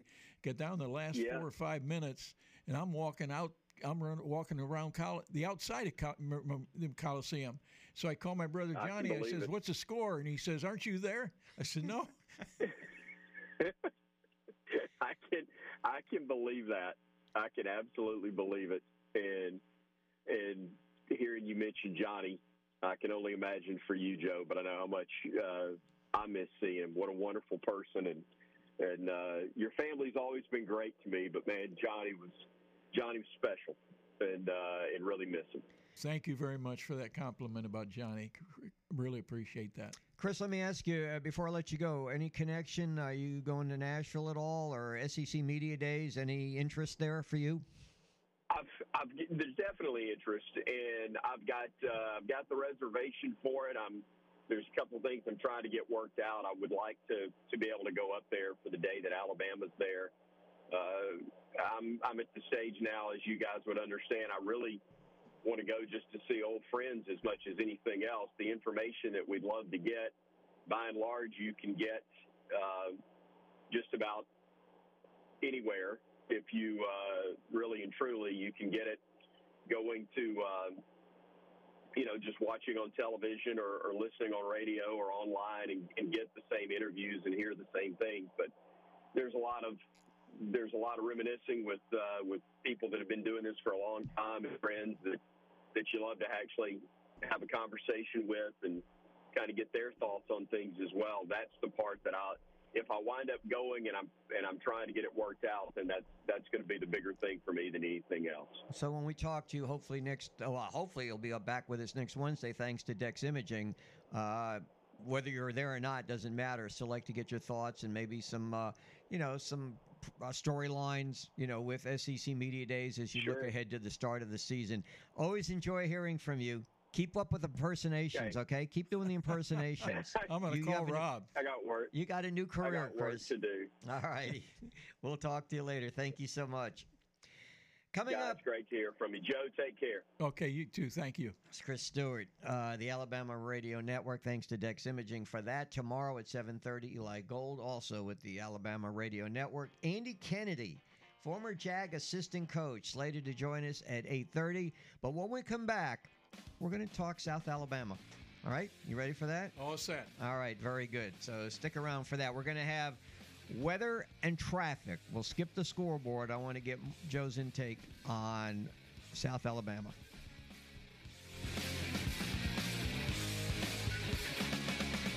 Hi, this is Dan Jennings with the Washington Nationals, and you're listening to WNSP Sports Radio 105.5.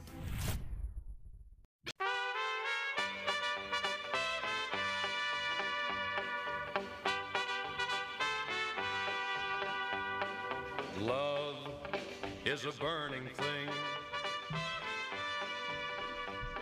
and it makes a fiery ring. I should have asked you, Joe, if you had any walk-on music you'd like, you know, intro. Maybe maybe at 8:50 or something, we can get you something. Is I was telling I was telling Dr. Mullinex, I thought he was a Notre Dame grad, and he was in Alabama. But I was telling him when I went to grade school at St. Joseph's School in Crestline, Ohio, little Catholic school, and every morning we didn't say the national anthem, Star Spangled Banner, the Notre Dame fight song went on the on the speaker every day. So we all were Notre Dame fans. Well, one of my doctors is Notre Dame, Dr. Duffy, my eye, eye specialist. Right, Notre that's Dame- the that's the doctor. At, yeah, okay. Yeah, that's the one uh, that has the ties to Notre Dame. Uh, this segment is brought to you by South Alabama Athletics, connecting the city to the campus. Back to Hancock Whitney, September 9th. Get your tickets for that opening game. And, you know, Joe, I know you've been retired from South, not retired from other avenues, but from South, but yet you still go to most of the games, as far as I know. I really, really enjoy it. Uh, we go to the football, the basketball, and baseball, et cetera. I take my great grandson, and he's a big, big South Alabama fan, 10 years old. And he, every time, I mean, there's an event, he wants to go, which we, we do take him. But I do enjoy going out and watching the games. And You do, you you go football, basketball, and even baseball. I we think. go to some baseball games as well. What, Joe? How many years were you athletic director at South? Uh, 20, I was there 28. 26 was there as director of athletics. This is a tough I, to answer this question, but what do you think's your biggest legacy? Well, I I've never asked you that somebody before. Else, somebody else would have to define that, but I mean, what, okay, when you look back, the impact that you had on the Uh, university. I think you know we had the philosophy that we wanted all the programs to be good, and not just the football or basketball. We didn't have football at that time, um, but we won a high. I think it was 108 Sun Belt Conference championships in the 26 years, and then I remember one we had 60 times Coach of the Year for you know various coaches. And then, you know, I always wanted to get the football because I knew how important that would be for entire institution, and it, you know, it is, and it happened. But uh, we tried to get football in '95, got turned down. Came back in '01, and um, nothing again. And 07, I made all these posters out. If we have football, we have a chance to be here. If we don't have football, we won't be in the Sun Belt. Like Little Rock, they're no longer in the Sun Belt and uh, the, you know trustees voted to have it in in 07 and we started to play in 09 but i see what that stadium has done and the football has done and i give a lot of credit. You know when when i left there i was hoping that somebody is going to be able to take it to the next level. I hope you know wanted to be better. And uh, Joel Erdmann was with us at one time and uh, was he worked in the pe department and he was a volunteer in athletics but I'll tell you, he has done. I think he leadership has been fantastic. And when I look at that indoor facility and the office structure, and, and uh, you know what the football program, we're playing Tulane in the opening game. Tulane upset Southern Cal. It wasn't maybe it wasn't an upset in in the bowl game. I think it was in a Cotton Bowl. But if we can beat Tulane at Tulane, I know we got to go to Oklahoma State, and then the league is tough but I think that's a big game and can impact. But you know the the marching band, you know, 200 plus, and uh, and they're terrific in a scoreboard and uh, you know go through that campus now, and it's made a difference. And I'll tell you where it made a different big difference, Lee. We used to be able to recruit students from UMS and St. Paul's, maybe two a year. But when we get to football, you know, it some years it's 15, 16 because it's perceived differently. It's perceived like Alabama, where you have a weekend, parents' weekend, you got homecoming weekend, and a marching band. And that just changes it all. It used to be, a, we, we were looked at, Gene Bartow told me one time, he said, people in Birmingham looked at us at UAB as a night school. Well, they looked at us as a commuter school at South Alabama, but the football now has changed that entirely. We took 6,000 people over to the Superdome last year to play Western Kentucky in the bowl game. 6,000. Um, so I can see it getting better, and Kane Wommack is do, doing a terrific job, you know, with the football. And Richie, is, I'm really, really always been high on Richie. I think he's going to get it, get it, get it done. And uh, so I'm excited about South Alabama where they're at now. When you drive up and down Joe Gottfried Drive, does it is there a, fe- a certain feeling? It, there is. when you know. go to the, the football complex and you're on Joe Gottfried Drive. Yeah, and the stationery has that when they send it out. You Yeah. know, recruits.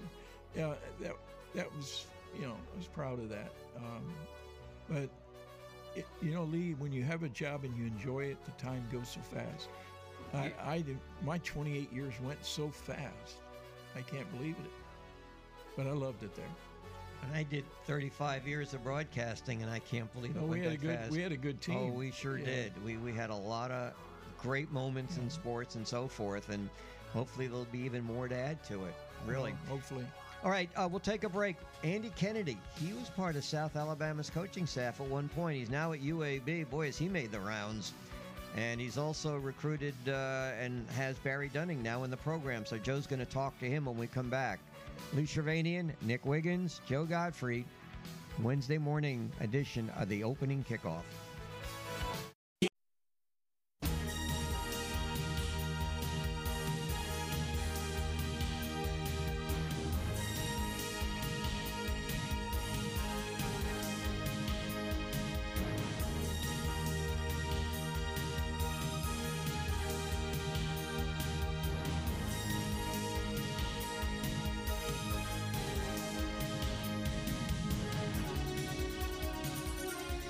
This is one of the themes I let run its course. It's one of my favorite all-time movie themes. Hoosiers. Oh, I love that. I, I used to watch reruns of this just because of the music. I already knew what was going to win.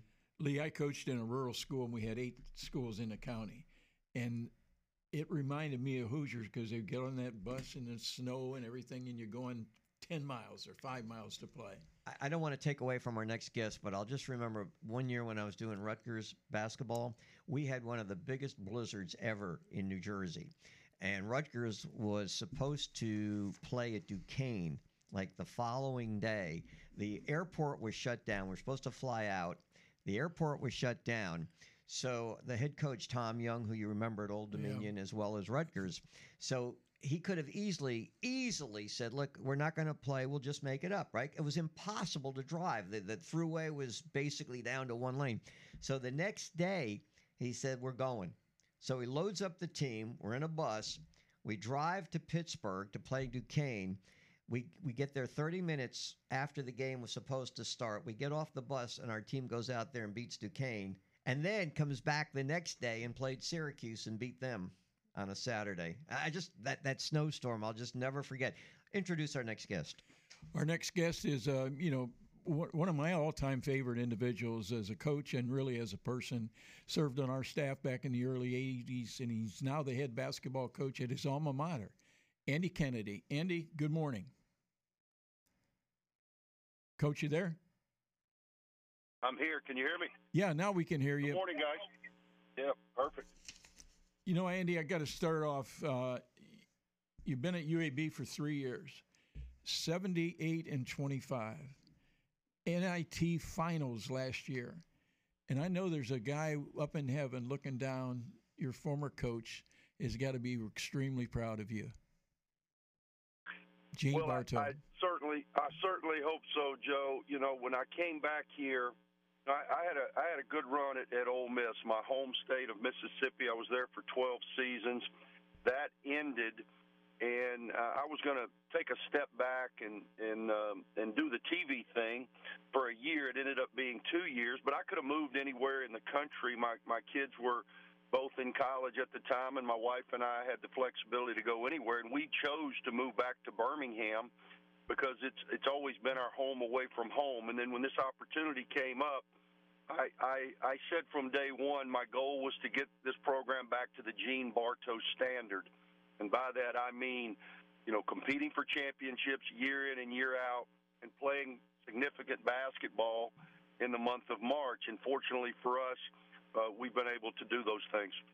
You know, when, when UAB and South Alabama had that rivalry going for all those years, I remember we took four or five buses. We'd go to Birmingham and play 16, 18,000 people in the Coliseum there. And you guys came down here. It was the same way, and it was an unbelievable rivalry. But I think what made it such a good one, too, was the class of Gene Bartow.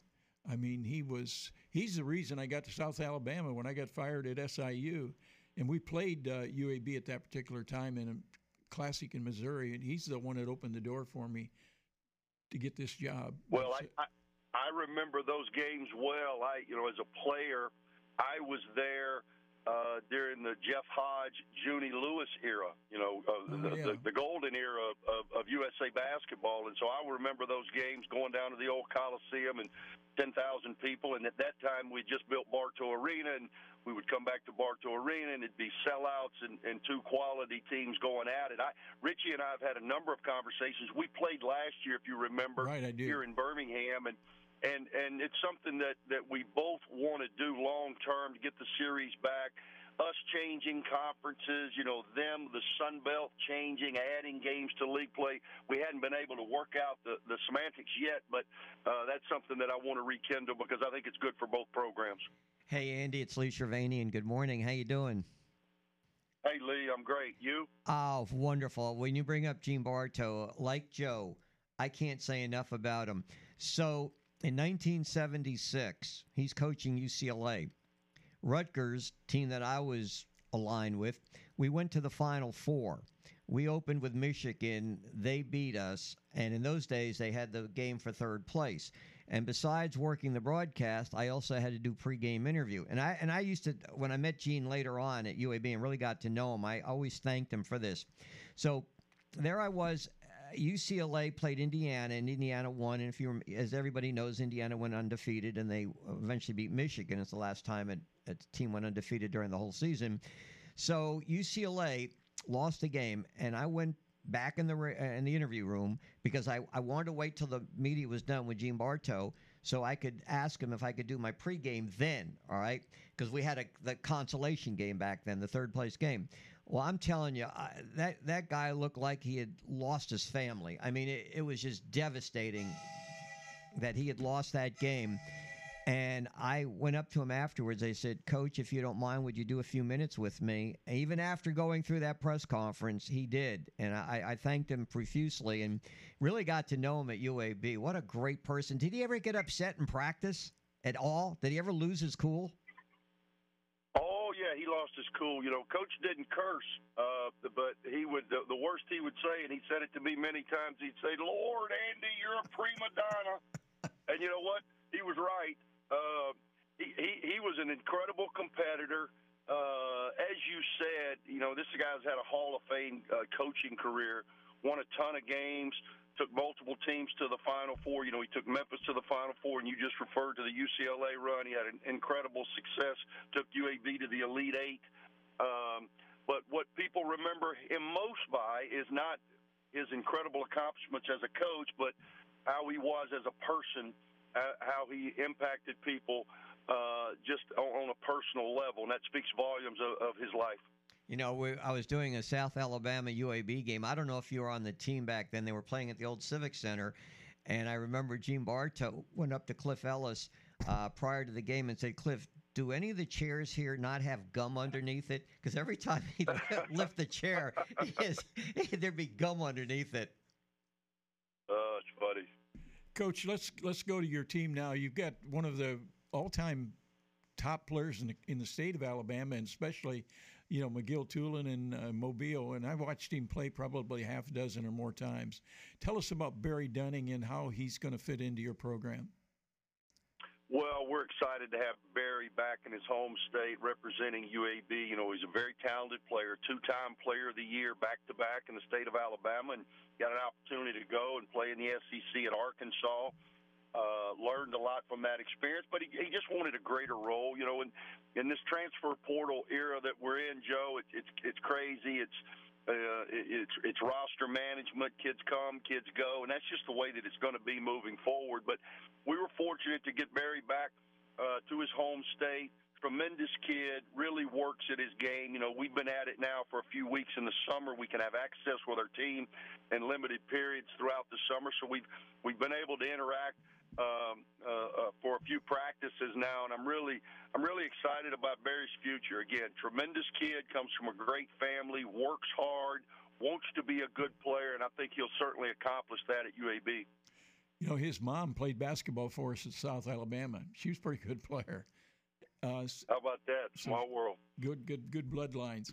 Andy, uh, conference. No, let me go first. In the you you were in the finals of the NIT last year. Um, do you like that format that the NIT now versus going to New York, where you, know it was for many many years? You know what? Not not especially, uh, Joey. This is the first time. You know the NIT, and you know this, but for the listeners, you know the NIT is older than the NCAA tournament. That Right. used to be the pinnacle, and then obviously the NCAA tournament has taken that over. When when the NCAA bought the NIT, because back when I played, the NIT was its own entity, and it was really chaotic. I'll tell you a quick story. My my first year of eligibility, I played out of high school for the late great Jim Valvano at North Carolina State. Was a part of an ACC tournament championship team. Transferred myself back in the days that you had to sit out a year. Sat out, and my first year of eligibility at UAB, 1988-89, we played in the NIT. And back in those days, if you remember, you, there was no bracket. You basically would play one team, and then uh, they would see who drew the best and what was the best matchup, and they would tell you when and where you're playing next. So we we, we open up that that that NIT with a home game against a really good Georgia Southern team. We beat them. We then were sent to Richmond, Virginia, against Dick Tarrant and the Richmond Spiders. team that had beat would had come off a Sweet 16 appearance by beating Indiana the year prior.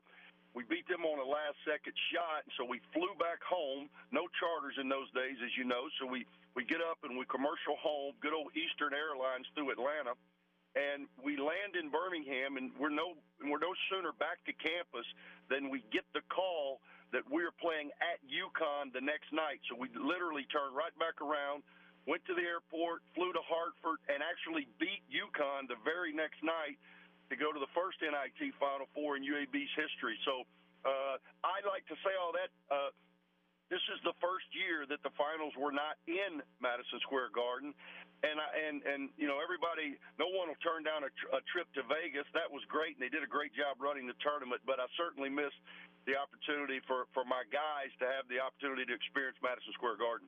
Oh, and that that would be. Uh, I remember Mark in the when he was at Alabama, they went to the NIT and got in that Final Four up there. Uh, Coach, tell me about the your you know your conference, American Athletic Conference, and how do you perceive that? Well, you know, it's the first year we, we just we just joined as of July 1st. Really excited about the opportunities that it presents. Uh, it's a league that that that it, you know when you got Memphis, it's going to rekindle that uh, that rivalry. You know, talk, you talked about the, UAB South Alabama rivalry. Well, UAB and Memphis goes way back as well, so we're really excited about rekindling that rivalry. Uh, you know, Florida Atlantic the the CUSA probably had its best year. I shouldn't say probably, well, without doubt, did. had its You're right. best year uh, last season. You know, in postseason, uh, the league was 18 and three. You know, us in North Texas played in the NIT finals. FAU makes the Final Four. Charlotte won the CBI. So. Uh, a really, really good league overall. It was rated 10th overall of all conferences, which is the highest it's ever been ranked. And six of those members us, FAU, and North Texas, which I just mentioned, are all joining uh, the AAC.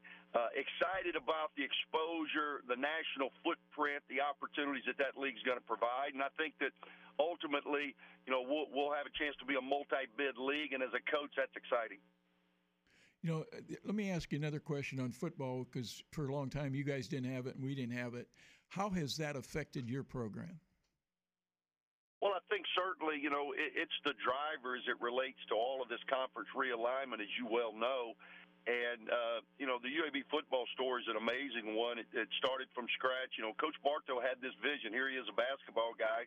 He was at the forefront of pushing from day one to get UAB football because he understood without it, your, your options are going to be more limited as it relates to the day and age we live now with conference realignment. Uh, they they killed the program for I guess a season or two, um, and then it coming back, led by Bill Clark, who did a tremendous job, and now we have a new coach in Trent Dilfer, who I've had the opportunity to spend some time with. Really excited about his vision moving forward into the American Athletic Conference.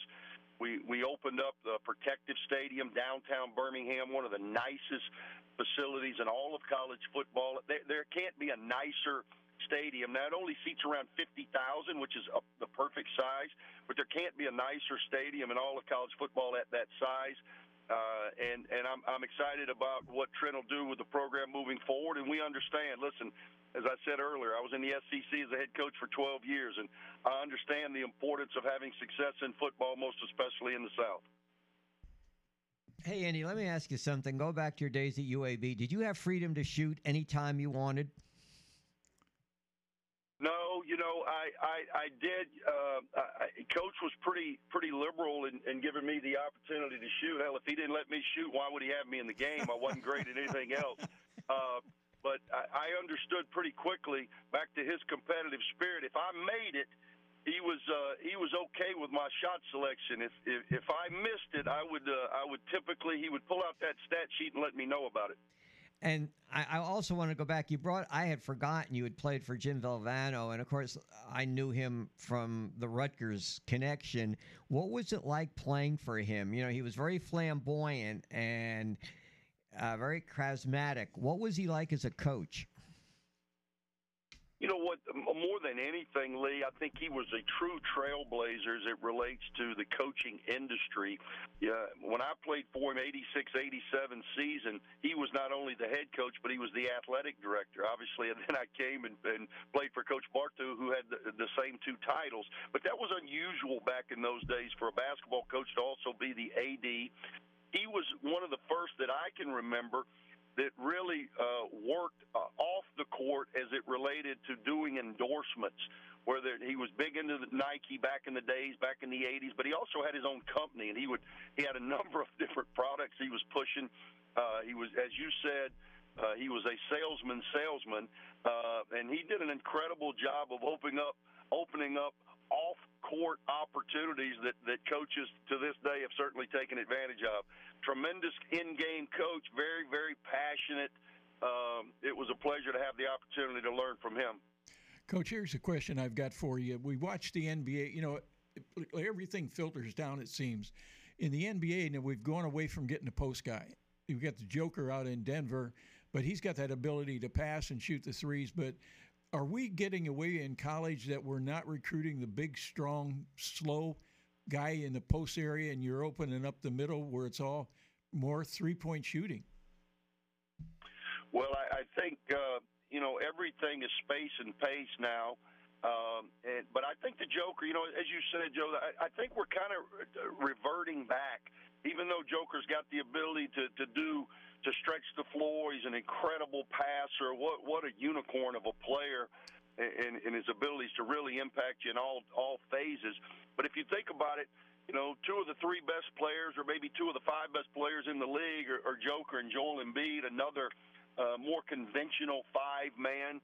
Um, I think the, the the big man is coming back in vogue. I think because of the Joker, people are going to have to have size in order to match up with him and Embiid.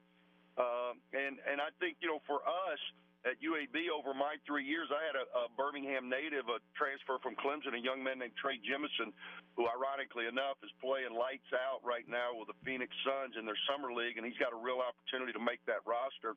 And he was a traditional five man, never shot threes, was a block to block guy, and and was a tremendous player for us, and really impacted uh, you know us having the ability to to capture a conference championship, to get to the NCAA tournament, to get to the NIT finals, and to win 78 games over three years. So, I I think the big man's coming back in vogue.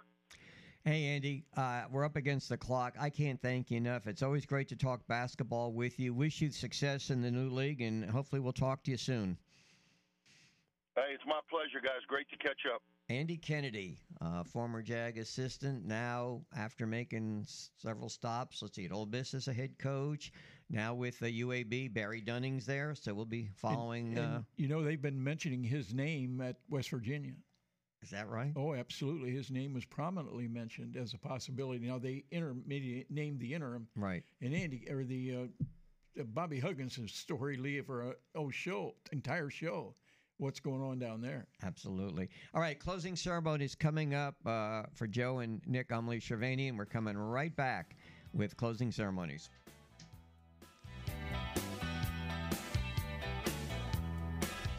Hey, this is Stewart Cink from the PGA Tour. You're listening to WNSP Sports Radio in Mobile.